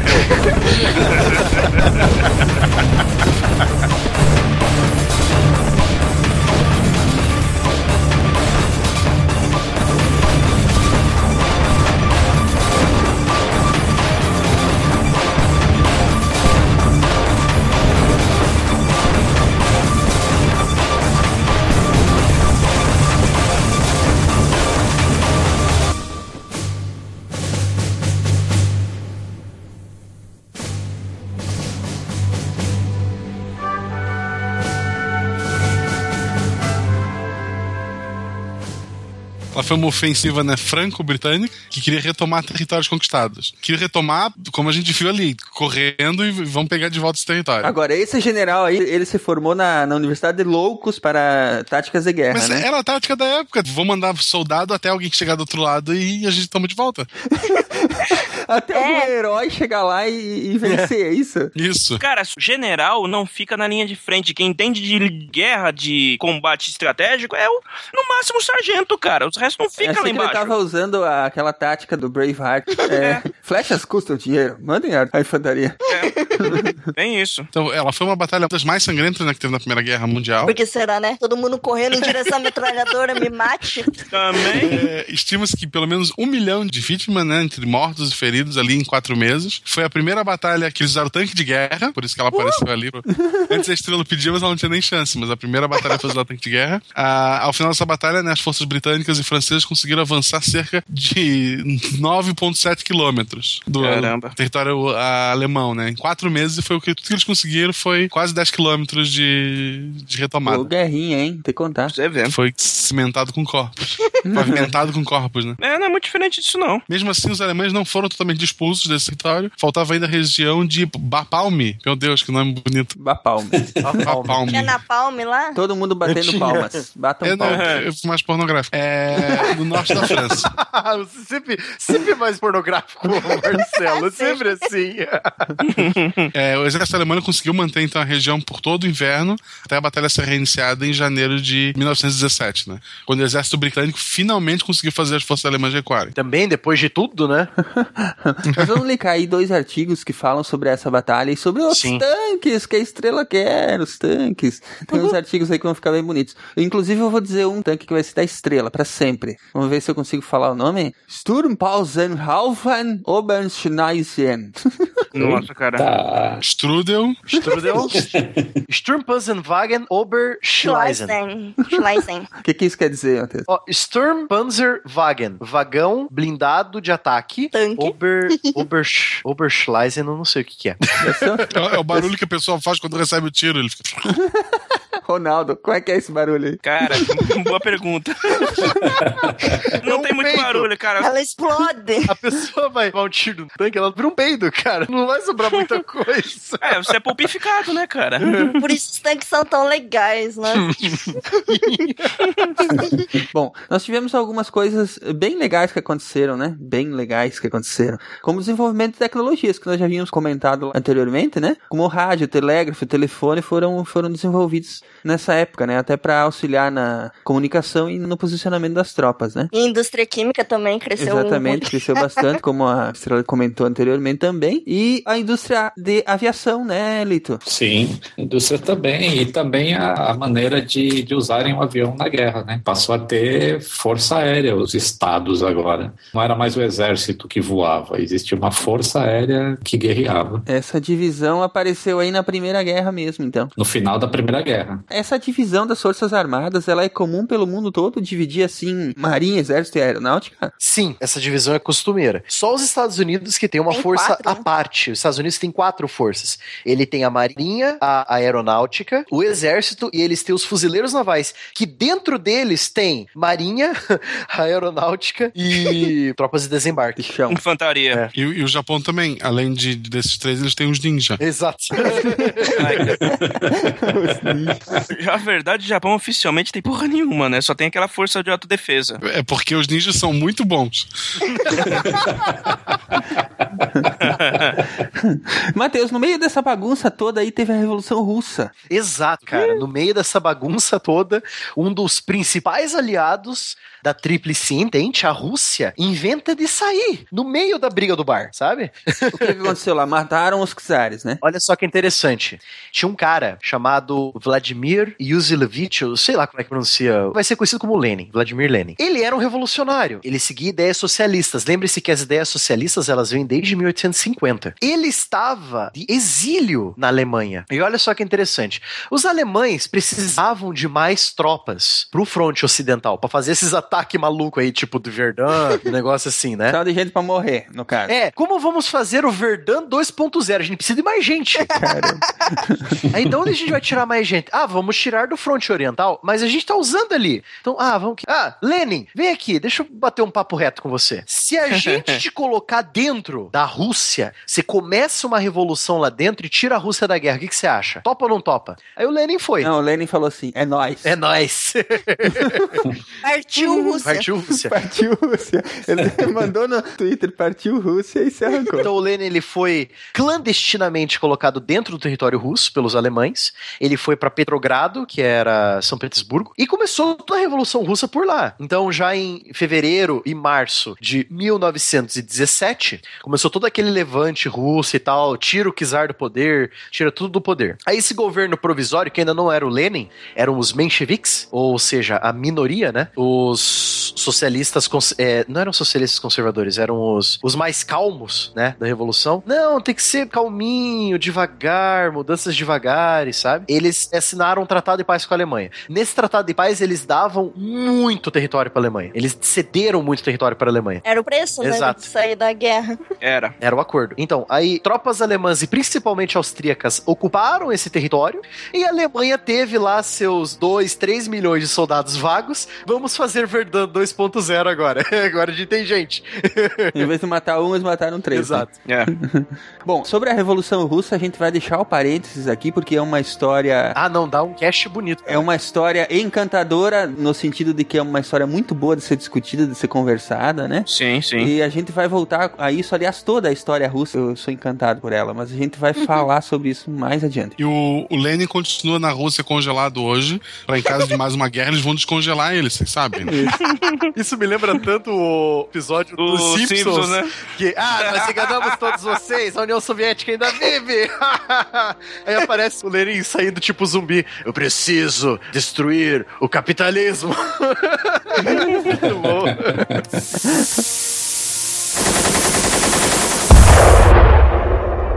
Vamos adiante falar um pouco sobre a guerra no mar, porque daí a gente podia falar sobre a entrada dos Estados Unidos, né? É, Eles entraram por causa da guerra do mar, né? Só citar que na Guerra do Mar aconteceu duas coisas. Primeira, a Alemanha fez a cagada de tentar competir com a maior marinha do mundo, que era a Marinha da Grã-Bretanha. Sempre foi, sempre, Sempre foi, sempre será. Tava em todo lugar.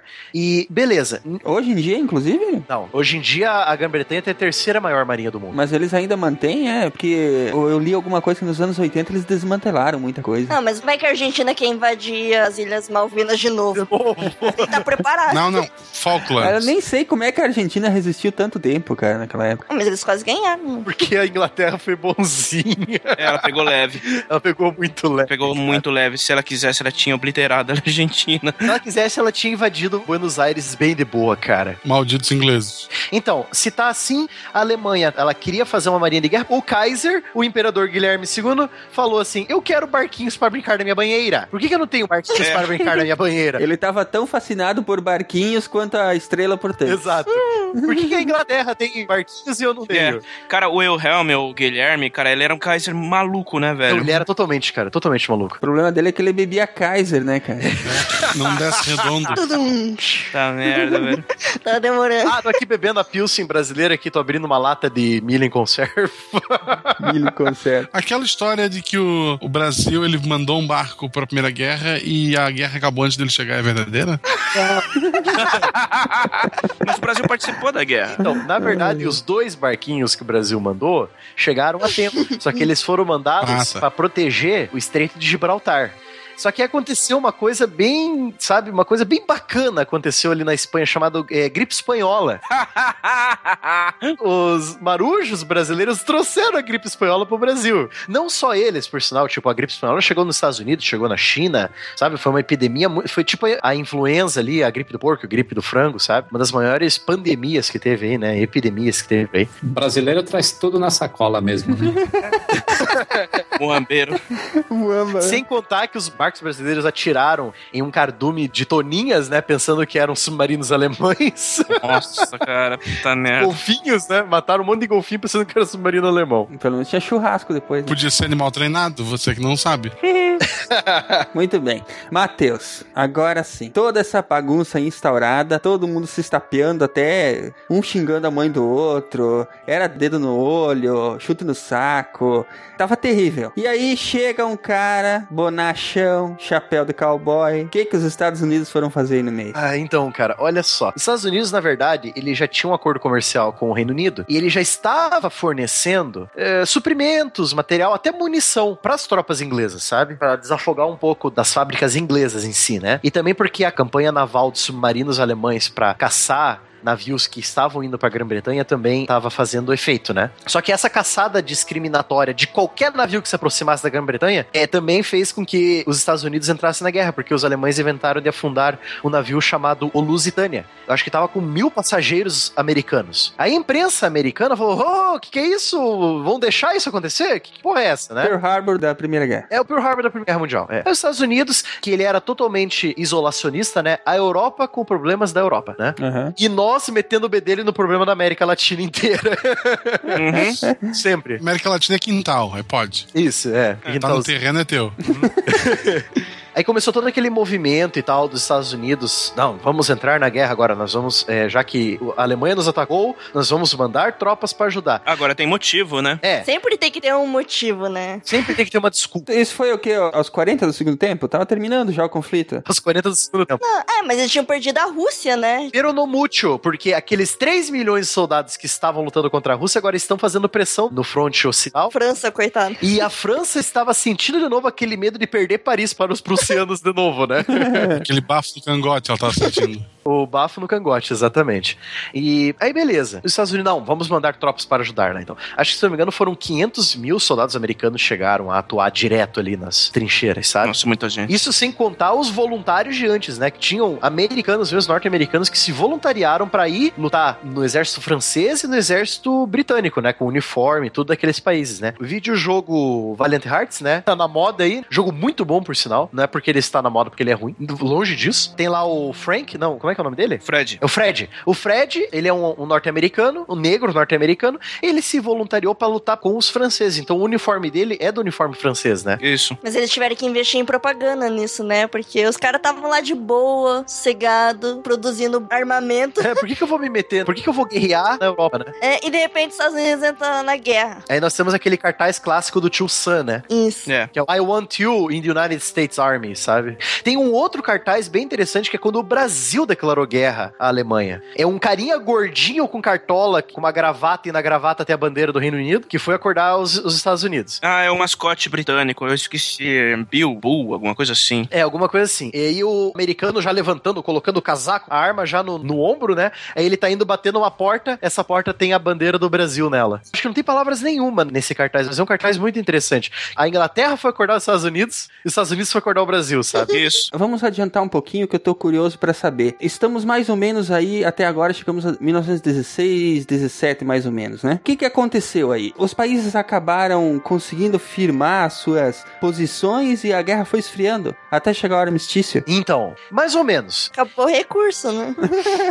Acabou, já não tinha mais gente pra morrer.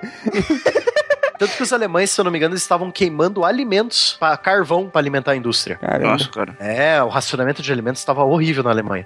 Então, mesmo com esses 500 mil soldados americanos reforçando a linha aliada, aqueles 3, 4 milhões de soldados a mais, os alemães começaram a fazer as ofensivas de primavera e as ofensivas lá do início de março, junho de 1918. Então foram grandes ofensivas que realmente essas grandes ofensivas, tipo, aí a França falou: pronto, vamos tomar Paris de novo, né? Aí teve lá a terceira batalha do Marne, teve lá a quarta, quinta batalha de Ypres também, sabe? Eles avançaram por tudo. Os alemães, tipo, receberam 4 mil tropas fresquinhas do fronte oriental. Vamos tacar esses negros lá na linha de frente e vamos avançar. E vamos avançar. E eles avançaram. E foi um avanço, assim, tipo, tenebroso, assim, sabe? Foi quase uma blitzkrieg. Quase. Eles frearam por causa da artilharia aliada. Aí, beleza, eles frearam, aí todo mundo parou de novo. Guerra de trincheira de novo, entendeu? Avançou, tomou trincheira, parou. Era assim que era. Avança de um quilômetro em um quilômetro de mês em mês, né? E aí ficou nisso. Mas aí o que aconteceu? Os políticos entraram na jogada e foram colocando panos quentes, acabaram costurando ah, acordos aí para tratados para poder. Com a Alemanha, talvez. Os nazistas diriam que os judeus venderam a Alemanha. É, os judeus venderam a Alemanha.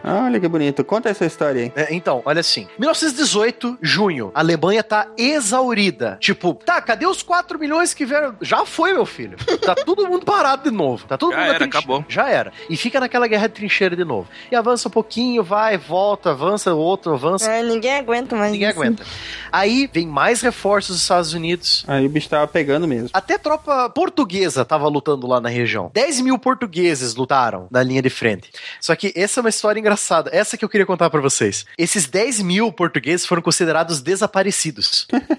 é, os 10 mil portugueses desapareceram. Agora, Caramba. sabe o que é engraçado? Eles voltaram pra casa. 70% da população do país Luxemburgo tem descendência portuguesa. Putz, grila. Só coincidência. Só coincidência. É. Ou seja, os portugueses ficaram por lá, fizeram um tchaca-tchaca. Ah, vamos morar aqui em Luxemburgo mesmo. A guerra acabou, vamos ficar por aqui.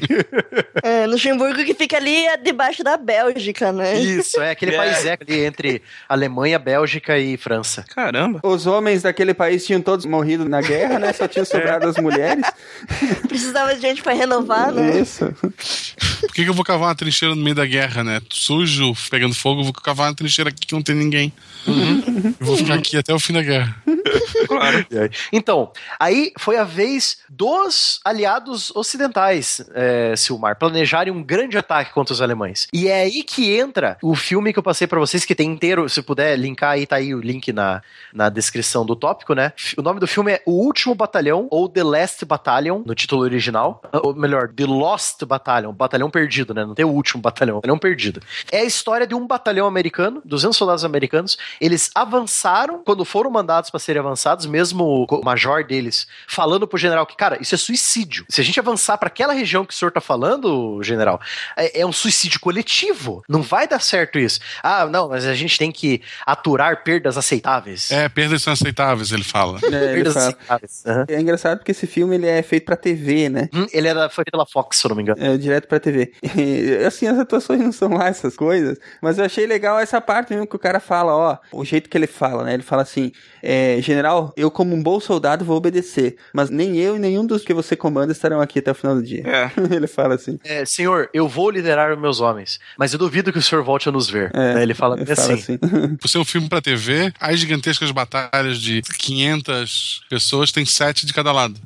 É, é. Exatamente. Mais ou menos assim. Mas mesmo assim, a qualidade, mesmo pra um filme de TV, a qualidade é boazinha. Não, eu gostei, eu gostei, eu gostei. É legal que mostra as trincheiras dos caras, bem equipados. né? É, as trincheiras e tal, as trincheiras alemãs, o quartel-general alemão. Por sinal, os atores alemães todos falando em alemão. Eu- Isso eu adorei ver, cara, em um filme. Ainda mais filme americano, que eles adoram fazer tudo em inglês, né? O mundo todo fala inglês. É. Mas enfim, pra gente passar uma régua antes de ir pra batalha final, o, o fim simbólico da Primeira Guerra foi no dia 11 de novembro de 1918, né? Às 11 horas da manhã. Isso, quando Uhum. foi assinado uh, A rendição. Cessar fogo. o Não, cessar-fogo armistício lá, né? Fogo, verdade, o O- armistício, o é. armistício. Quando os dois lados, por assim dizer, abandonam as armas. E o que que foi firmado? Eu queria até que vocês voltassem àquela história. Por que que depois viriam os nazistas dizerem que os judeus venderam a Alemanha? Porque nesse acordo aí foi muito desvantajoso pra Alemanha? Como é que foi? Eles se ferraram loucamente. É, perderam todos os territórios, certo? Sim. Isso. Perderam várias indústrias químicas. A França, a Inglaterra foi pegar deles.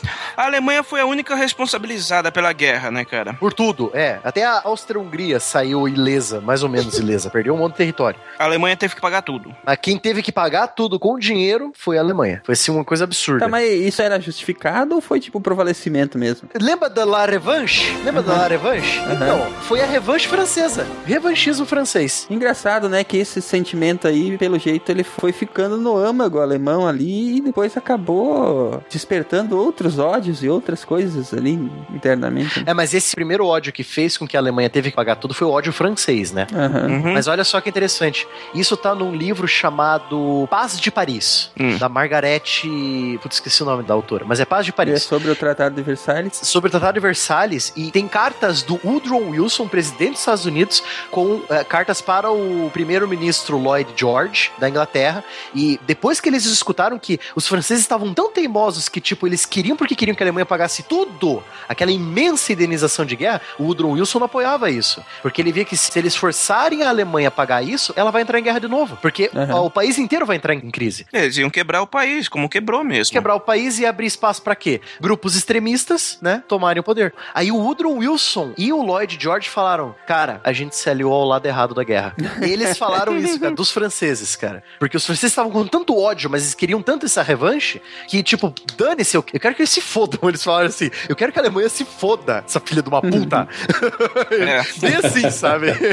E o que, que ficou acertado aí no Tratado de Versalhes? Então, o Tratado de Versalhes foi em 1919. Os 15 pontos lá do Woodrow Wilson foi totalmente ignorado pelos líderes. Tanto que o Woodrow Wilson não participou do Tratado de Versalhes. Ele se negou. Lavou as mãos. Ele se negou ao Tratado de Versalhes e a fundar a Liga das Nações. Ele se negou a participar. Ele deixou os Estados Unidos no isolamento de novo. Então, o que ficou definido? A culpa da guerra inteira é da Alemanha. Ah, mas a Sérvia e a Áustria não. Fizeram uma reunião de condomínio lá e todo mundo desceu o pau no cara do apartamento 405. Isso. É. É. A culpa Mas da eles guerra causaram inteira. o maior estrago, vou fazer o quê?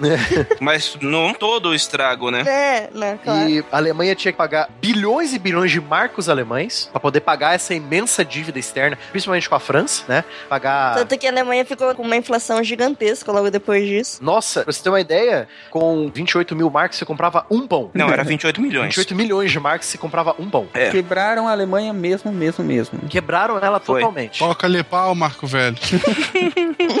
Mas, logicamente, é, Silmar, a elite burguesa alemã continuou rica. Quem que era a maioria dos 11 bancos? Judeus. Judeus. Que- De quem que é a culpa da Alemanha? Quem que tá todo mundo pobre? O povo alemão tá todo pobre, mas quem que tá com dinheiro? Os judeus. né? Quem- de quem que é a culpa dessa bosta?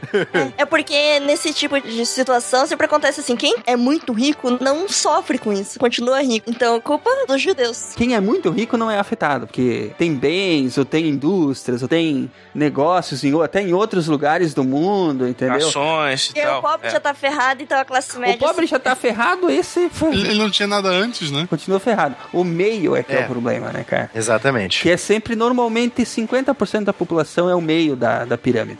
E, e aí, quando tu quebra esse meio, e normalmente é um meio que teve estudo, que, que pode, entre aspas, pensar por si mesmo e ver onde é que tá o problema, Até né? sofreu nas trincheiras e sofreu pra fazer essa merda, né? Pra acontecer essa merda, É, né? exatamente. Então aí é que fica o problema. E aí tá plantada a sementinha pra tudo aquilo que aconteceu depois. Pra todos os grupos extremistas. E voltando um pouco também, é bom lembrar também, ah, o judeu malvado, cheio do dinheiro. Lembrar que tudo é processo histórico. O judeu ele não pôde ter terras durante a Idade Média, ele foi praticamente expulso das regiões de campo, foi para as cidades, onde ele começou a trabalhar com comércio, com artesanato, com banco, com coisas que não envolvia plantar, porque ele foi expulso desse processo. Naquela época ele era o pobre, porque o que dava dinheiro era a terra. De repente veio a Revolução Industrial, as pessoas começaram a ir para a cidade, começaram a precisar desses judeus que estavam lá E trabalhando. os judeus tinham comércio, tinham Isso, indústria. E daí eles começaram a crescer. Exatamente. Bom, é- é a questão judaica e palestina, né? Tá plantada aí outra ideia pra mais um podcast. Também. É. Ah, sim, com certeza. Só pra gente fechar antes, a gente citou o Valiant Hearts, eu queria citar um outro jogo, também fala da Primeira Guerra Mundial, mas se eu não me engano, pra mim é o primeiro first person shooter, tiro em primeira pessoa, da Primeira Guerra Mundial que eu vejo na Steam, chamado Verdun. o nome do jogo é Verdun. Tem sangue no jogo? Tem muito. Então, por ser uma empresa indie, o gráfico não é lá essas coisas. Não vai esperar um BF4. Mas o princípio do jogo é muito bacana. Tem lá as armas da época, as vestimentas da época. Tem mapas ali que é o começo da guerra, que os franceses ainda estão com aquele uniforme antigo, com cap vermelho, é, aquela, aquela jaqueta azul escura, calça vermelha, coisa tipo camuflagem zero, né? Mas é muito bacana, é um jogo first person shooter. Eu comprei ele, é um jogo muito bacana de jogar. Precisa de mais jogadores, mais servidores. O, o pessoal que fez, eu já disse, né? Empresa indie. Vale a pena investir. É uma ideia muito boa. Fazia tempo que eu tava esperando um jogo de FPS da Primeira Guerra, só a Segunda Guerra pra frente, né? Que a gente vê. Então fica aí a dica verdade. Deve ser divertidíssimo. Tu dá um tiro, recarrega, dá outro tiro. Eu tô empolgadíssimo, vou baixar agora. Aí vem a artilharia e o comandante chama a artilharia, começa a artilharia cair na tua É, cabeça. Ai, ai, ai. A historinha, então, do Natal? Essa água de Natal, ela é uma das curiosidades e mostra que realmente, se tivesse tido uma paciência, uma coisa mais trabalhada, a Primeira Guerra Mundial teria parado em 1914. O que aconteceu? Você tem lá agosto, setembro, outubro, novembro, dezembro. Quatro, cinco meses de, de batalha, sem parar, né? Aí você tem lá uma treguinha de Natal, não oficial. Ou seja, os alemães. eh, Mas isso não foi conversado, né? Os alemães não atacaram, os aliados não atacaram também. Cada um no seu lado da trincheira. De repente, não se sabe como que começou. O lado alemão ou o lado aliado, não sei quem foi o primeiro, foi pro meio da terra de ninguém, desejou um Feliz Natal. O outro, um alemão saiu saiu da trincheira, foi lá, apertou a mão do inglês. Aí todo mundo viu que tava tranquilo, todo mundo saiu e foi, foi se abraçar. Desejou um Feliz Natal, etc e tal, entendeu? Começou a tocar Simone no fundo. Exato. Nossa, cara. Não, aí eles começaram a se matar de novo, cara. No dia seguinte voltaram ao normal. Não, mas a situação toda da trégua de Natal foi engraçada, porque eles pararam de lutar, eles trocaram presentes entre eles, trocaram correspondências pra tentar entrar em contato com parentes, Jogaram futebol. jogaram futebol com times mistos, entendeu? É, a, toda a situação foi bizarra. Podia ter feito um filme, né? Uma versão alternativa em que a guerra é decidida numa partida de futebol. Então, aí você vê, aí você começa a ver como que é o soldado. O que que o soldado pensa? Eu tô lá batalhando o inimigo, mas eu conheci o inimigo. Sim. Ele é uma pessoa que nem eu. Ele é um soldado cidadão. Ou seja, se não fosse a guerra, a gente teria sido bons amigos. Por exemplo, se tinha barbeiros, padeiros, ferreiros, fazendeiros. Então todos começaram a trocar experiência. Os barbeiros, por exemplo, começaram a fazer barba ali. Tipo, por exemplo, barbeiro francês fazendo barba de um alemão. Fazendo bigodinho do francês, né? Entendeu? Tipo, tudo na boa. Porra, tu dá a chance pro teu inimigo ter uma navalha no teu pescoço pra tirar tua barba, o cara é macho pra caramba. Então, só que essa trégua de Natal, ela, a gente chama que é a trégua de Natal, mas ela não durou só o dia 25, no caso, a noite do dia 24 e o dia 25 inteiro. O pessoal sempre dá uma esticadinha no feriado. É, foi até o final do ano, sabe? Essa trégua aí. Uhum. Não foi em toda a linha de frente, foi em partes das linhas, mas foram partes, assim, consideráveis, sabe? E foi entre francês, alemão, francês, inglês, inglês, francês e alemão, sabe? É. Obviamente, que como essa trégua ela não foi oficial, o alto comando, pra variar, de todas as partes ficaram malucos, ficou todo mundo louco. O que vocês estão fazendo que vocês pararam de lutar? É, tipo, vocês estão aí pra se matar. O que que vocês estão fazendo comemorando? né? Chegaram assim. O que vocês estão fazendo? Tá louco? Você tem que dar um tiro nele. Você não tem que dar um bolo pra ele. É, Tem que dar um tiro, sabe? Naquele Natal, o alto comando recebeu carvão. sim. Com certeza. Tem um filme, né, muito legal disso aí. Eu não lembro É, né? exatamente, mas eu assisti um filme muito legal que conta dessa trégua. É o, deve ser o Feliz Natal, o Joie Joey em Noel, isso aí. É um filme de 2005, é uma parceria entre França, Alemanha e Inglaterra. Um filme desses três países, eles usaram sets desses três países, teve gente desses três países. Até a cena clássica do filme são os três oficiais, né? Um oficial escocês, um oficial alemão e um oficial francês, no meio da terra de ninguém, confraternizando, né? Tomando uma É. bebida. Isso. Você percebe que, pô, podia ter parado a guerra ali. Mas não, o alto comando achava que era traição. Não, mas a gente tá em guerra. O que vocês estão comemorando? Você tem que É. tirar um outro, sabe? Essa. É, acabou que o regimento todo foi trocado, né? De ambos os lados, né? Teve aquela cena lá que todo o regimento alemão, acho que o sobrinho ou o filho do próprio imperador mandou todo o regimento pra linha oriental, pro frente oriental, Nossa. contra os russos. Uhum. E essa é a parte mais icônica do filme pra mim, cara. Quando os alemães começam a cantarolar uma música que os ingleses ensinaram pra eles. Eu acho isso muito icônico, cara. é foda, é foda. É aquele sentimento de que ninguém, na verdade, soldado é uma merda, né, cara? O cara não quer estar ali, Uhum. no fim, ele não Sim. quer. É, tirando os espartanos.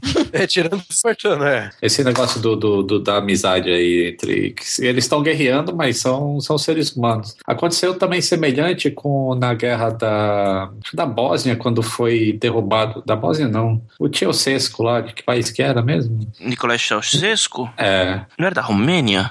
Romênia. Era da Da Romênia, Romênia. era a Romênia, exato. Isso, que foi derrubado um avião um stealth americano lá. Foi uma divisão ali de países também, né? Da Chechênia e sei o que lá. Eu não Uhum. lembro agora. Mas enfim, foi derrubado o avião é, stealth americano. E anos depois, o cara que derrubou, ele encontrou com o piloto que foi derrubado, o americano. E eles fizeram uma amizade gigantesca, assim, de família, de um levar a família para casa do outro. É, sendo que um tinha sido algoz do outro. Isso é muito interessante. Caramba. Isso abre, depois eu passo o link legalzinho dessa história que é bem legal. Manda sim, manda sim. Mano, a gente linkeia. Uhum.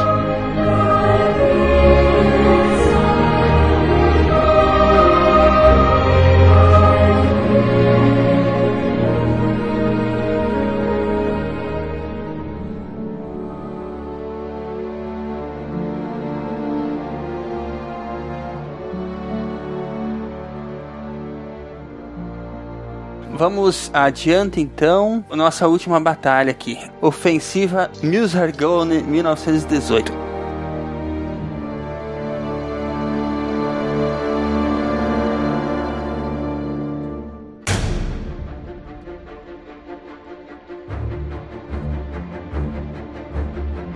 Ok, pessoal, vamos revisar os acontecimentos das sessões anteriores. Com a chegada dos americanos, os territórios tomados pelos alemães começam a ser retomados. A guerra parece estar em um momento crítico, com a força alemã muito menor do que nos anos anteriores. Vocês fazem parte de uma tropa americana e sua missão é tomar um antigo moinho na floresta de Argonne e proteger o lugar. O problema é que vocês conseguiram e as tropas que deveriam vir pelos flancos não, e agora estão bem no meio das linhas alemãs. Muitos feridos entre seus homens, poucos suprimentos, poucos soldados. Tudo parecia sem esperança quando o bombardeio começou a cair sobre a trincheira alemã.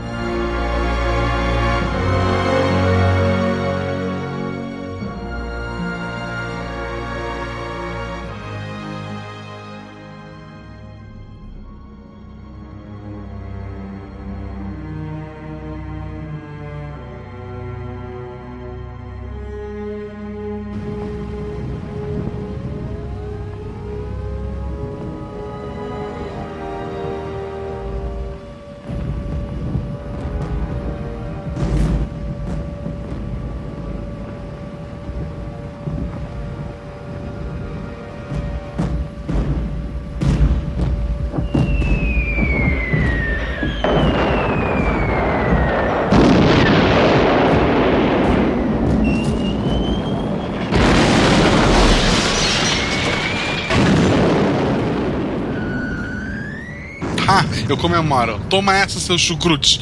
Eu tô dançando na trincheira. Abro assim o botão do uniforme e tô dançando. Eu grito um uhul do Homer Simpson. Aí eu grito assim: É, sinto a força do Brooklyn, seus bastardos! Aí eu começo a dançar também. Pulando e tudo. Muito bem, seus companheiros parecem desaprovar a atitude de vocês, hein?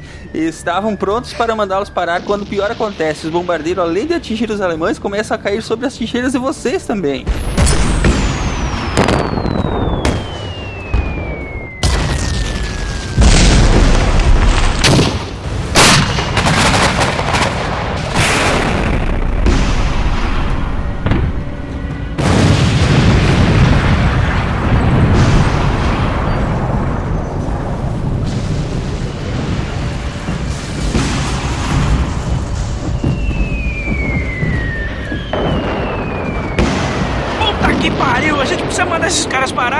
Quem tá com os pombos? O pombo voa, se voa tá comigo. Foi, foi meu raciocínio. Ainda bem que a gente não comeu, né? Manda logo uma mensagem. ok, vou mandar uma mensagem para parar o bombardeio. Muito bem, rola, rola o teste de criação de animais aí, Lito. Criança. Que nome idiota para uma perícia. Vou rolar os dados aqui. 19. Opa, o pombo levantou o voo, mas é atingido por um tiro. Ah, não! Como? Não! Ao menos teremos comida. Ela já tá querendo assar os pombos. Tá bom. Levou um pelo dano. O pombo se feriu, mas continuou o seu voo. Vou sortear um de vocês aqui.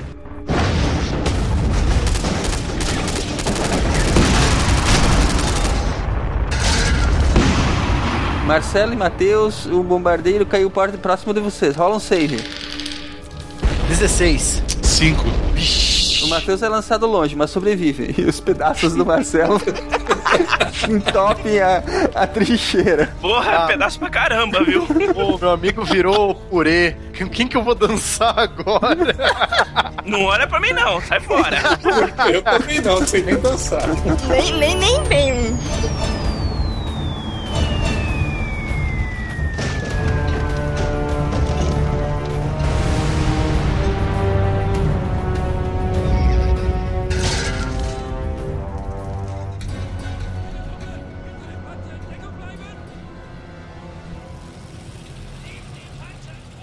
Tudo bem, o bombardeiro acabou como começou, do nada. O cheiro de carne queimada é nauseante. Muitos, assim como o Marcelo, morreram com esse erro de cálculo. Tá bom, gente. Beleza, vamos lá, vamos lá. Vamos reorganizar aqui. Vamos organizar a parada. Na fumaça dos ataques, vocês notam vultos. Zumbis! Não, na verdade parece que os alemães se aproveitaram da situação e estão avançando. Ai,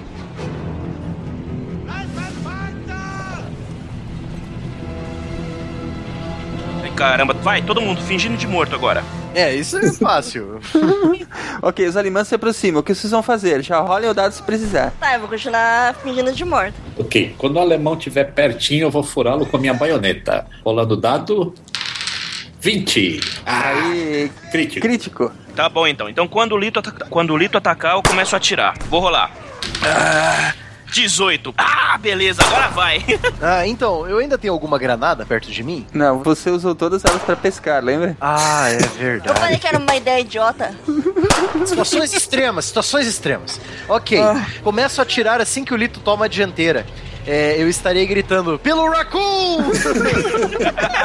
Olá. 2. Puta que pariu.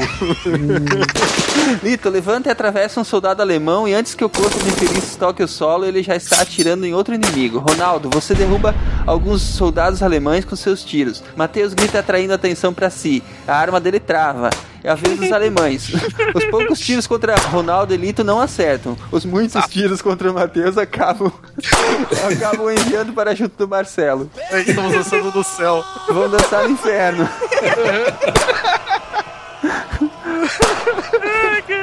Meu espírito permanecerá dançando nesse campo de batalha. Para sempre. Ai, ai, ai. É, Eu queria estar morto. Vou atirar também. Rolou. 11.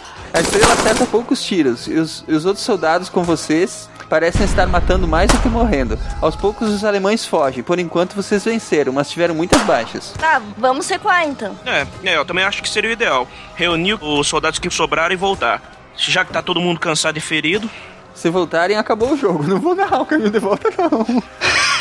Tá, então vamos, vamos voltar. É, vamos voltar, bora. Vocês acham que vocês vão voltar para suas casas, para suas vidas normais? Se a gente voltar agora, tudo que fizemos será em vão.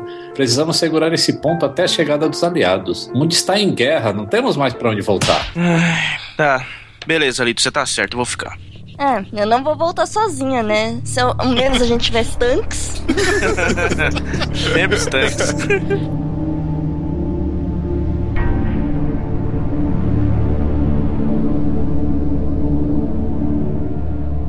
Vocês sentam, o tempo passa, talvez dias. A fome e os ferimentos atrapalham um pouco a noção do tempo de vocês, mas estão ali protegendo a trincheira improvisada. Quando gritos começam a ecoar, novos inimigos surgem. Alemães armados com lança-chamas começam a ceifar a vida dos soldados que restaram. O que vocês fazem? Eita, nós. Bom, vou atirar, vou rolar. 13. Agora eu vou atirar. Vou jogar. 14. Oh shit. Eu posso me fingir de morto agora?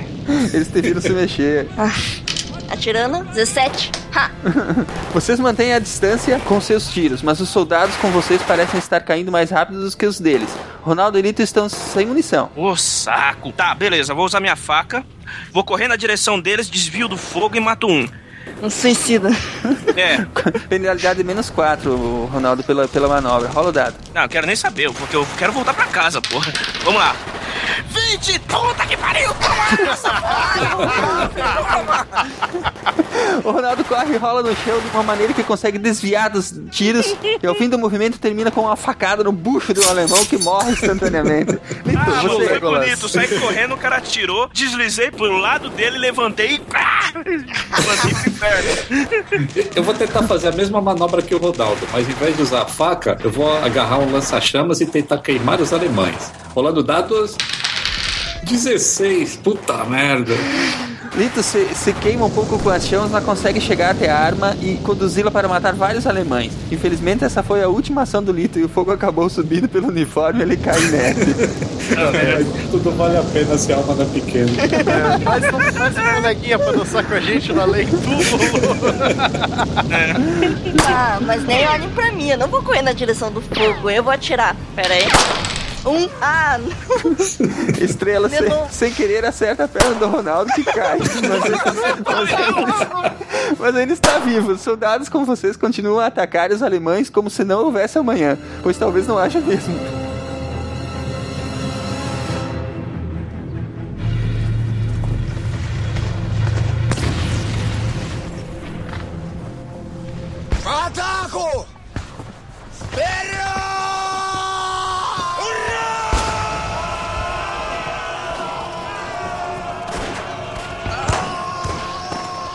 Restam poucos dos dois lados. Tudo parece que vai se decidir em um segundo. Um alemão corre gritando em direção da estrela. Vai perfurá-la com uma faca. tá, eu atiro. A sua arma está sem munição. Você não quis colocar a baioneta nela. Ah, não! De jeito nenhum, eu vou voltar pra casa, vou rolar. 18! Ah, toma, filha da puta! E o Ronaldo derruba o último soldado alemão.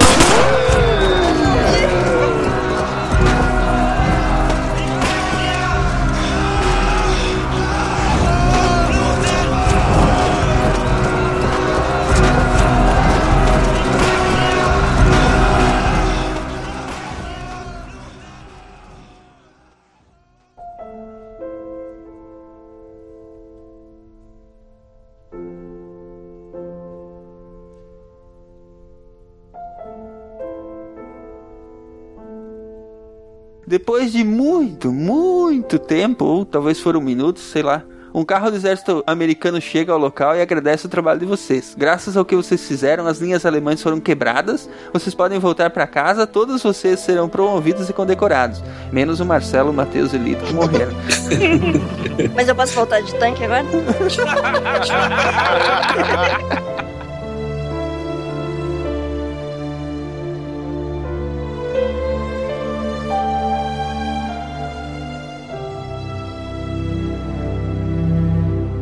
Guerras não são divertidas.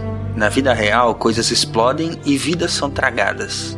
Fazemos graça ao estudarmos as guerras, afinal, a ciência tem que ser divertida, mas guerras de verdade definitivamente não são assuntos triviais.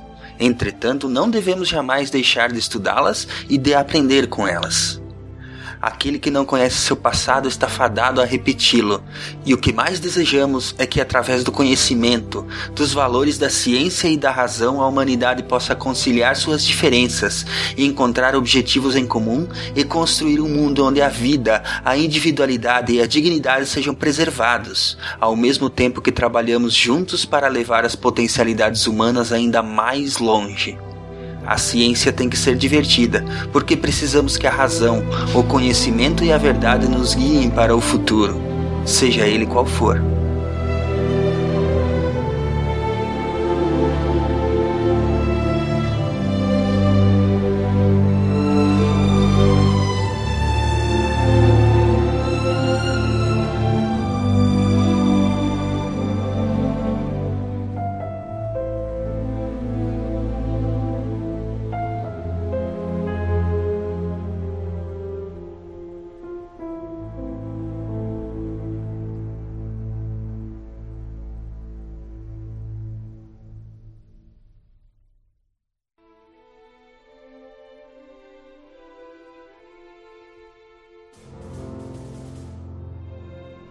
Se a ciência não for divertida, então alguma coisa é errada. Tem que ser divertida, a coisa mais divertida que tem é a ciência.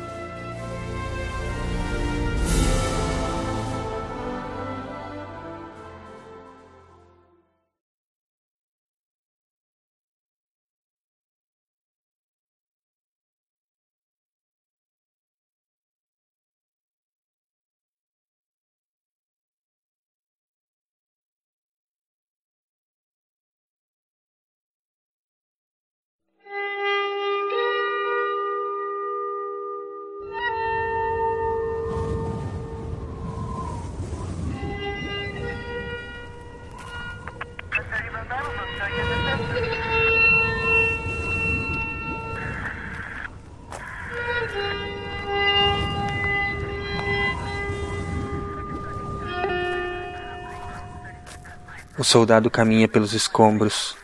Ele olha em volta e sente desespero. Sua perna ainda dói, sua cabeça está em um turbilhão. Seus olhos marejam de lágrimas. Ele vê o país onde lutou destruído. Quando ele soube, no leito do hospital, não pôde acreditar. Precisava ver com seus próprios olhos. Os próximos anos serão de desolação, dor e sofrimento. As nuvens escuras rolam sobre os céus e o cheiro de morte domina o ar pesado. O mensageiro está ali de pé e ao andar sente o cascalho sob a sola das botas. O cascalho que antes eram prédios, filas e pessoas. O cenário apocalíptico aterroriza e mexe com o soldado. O soldado cerra os punhos e jura que nada daquilo acontecerá de novo, mas ele está errado. Ele mesmo fará com que aquilo se repita. Ele se vira e vai andando, meio que marchando, como se fosse para um futuro glorioso. Um brilho estranho em seus olhos, ele passa a mão pelo bigode cheio. Ele dará um jeito em tudo aquilo. O soldado passa e empurra o companheiro, dizendo-o para sair da frente. Adolf? Adolf? O que foi, amigo? O que aconteceu? Adolf, volta aqui! Vem aqui!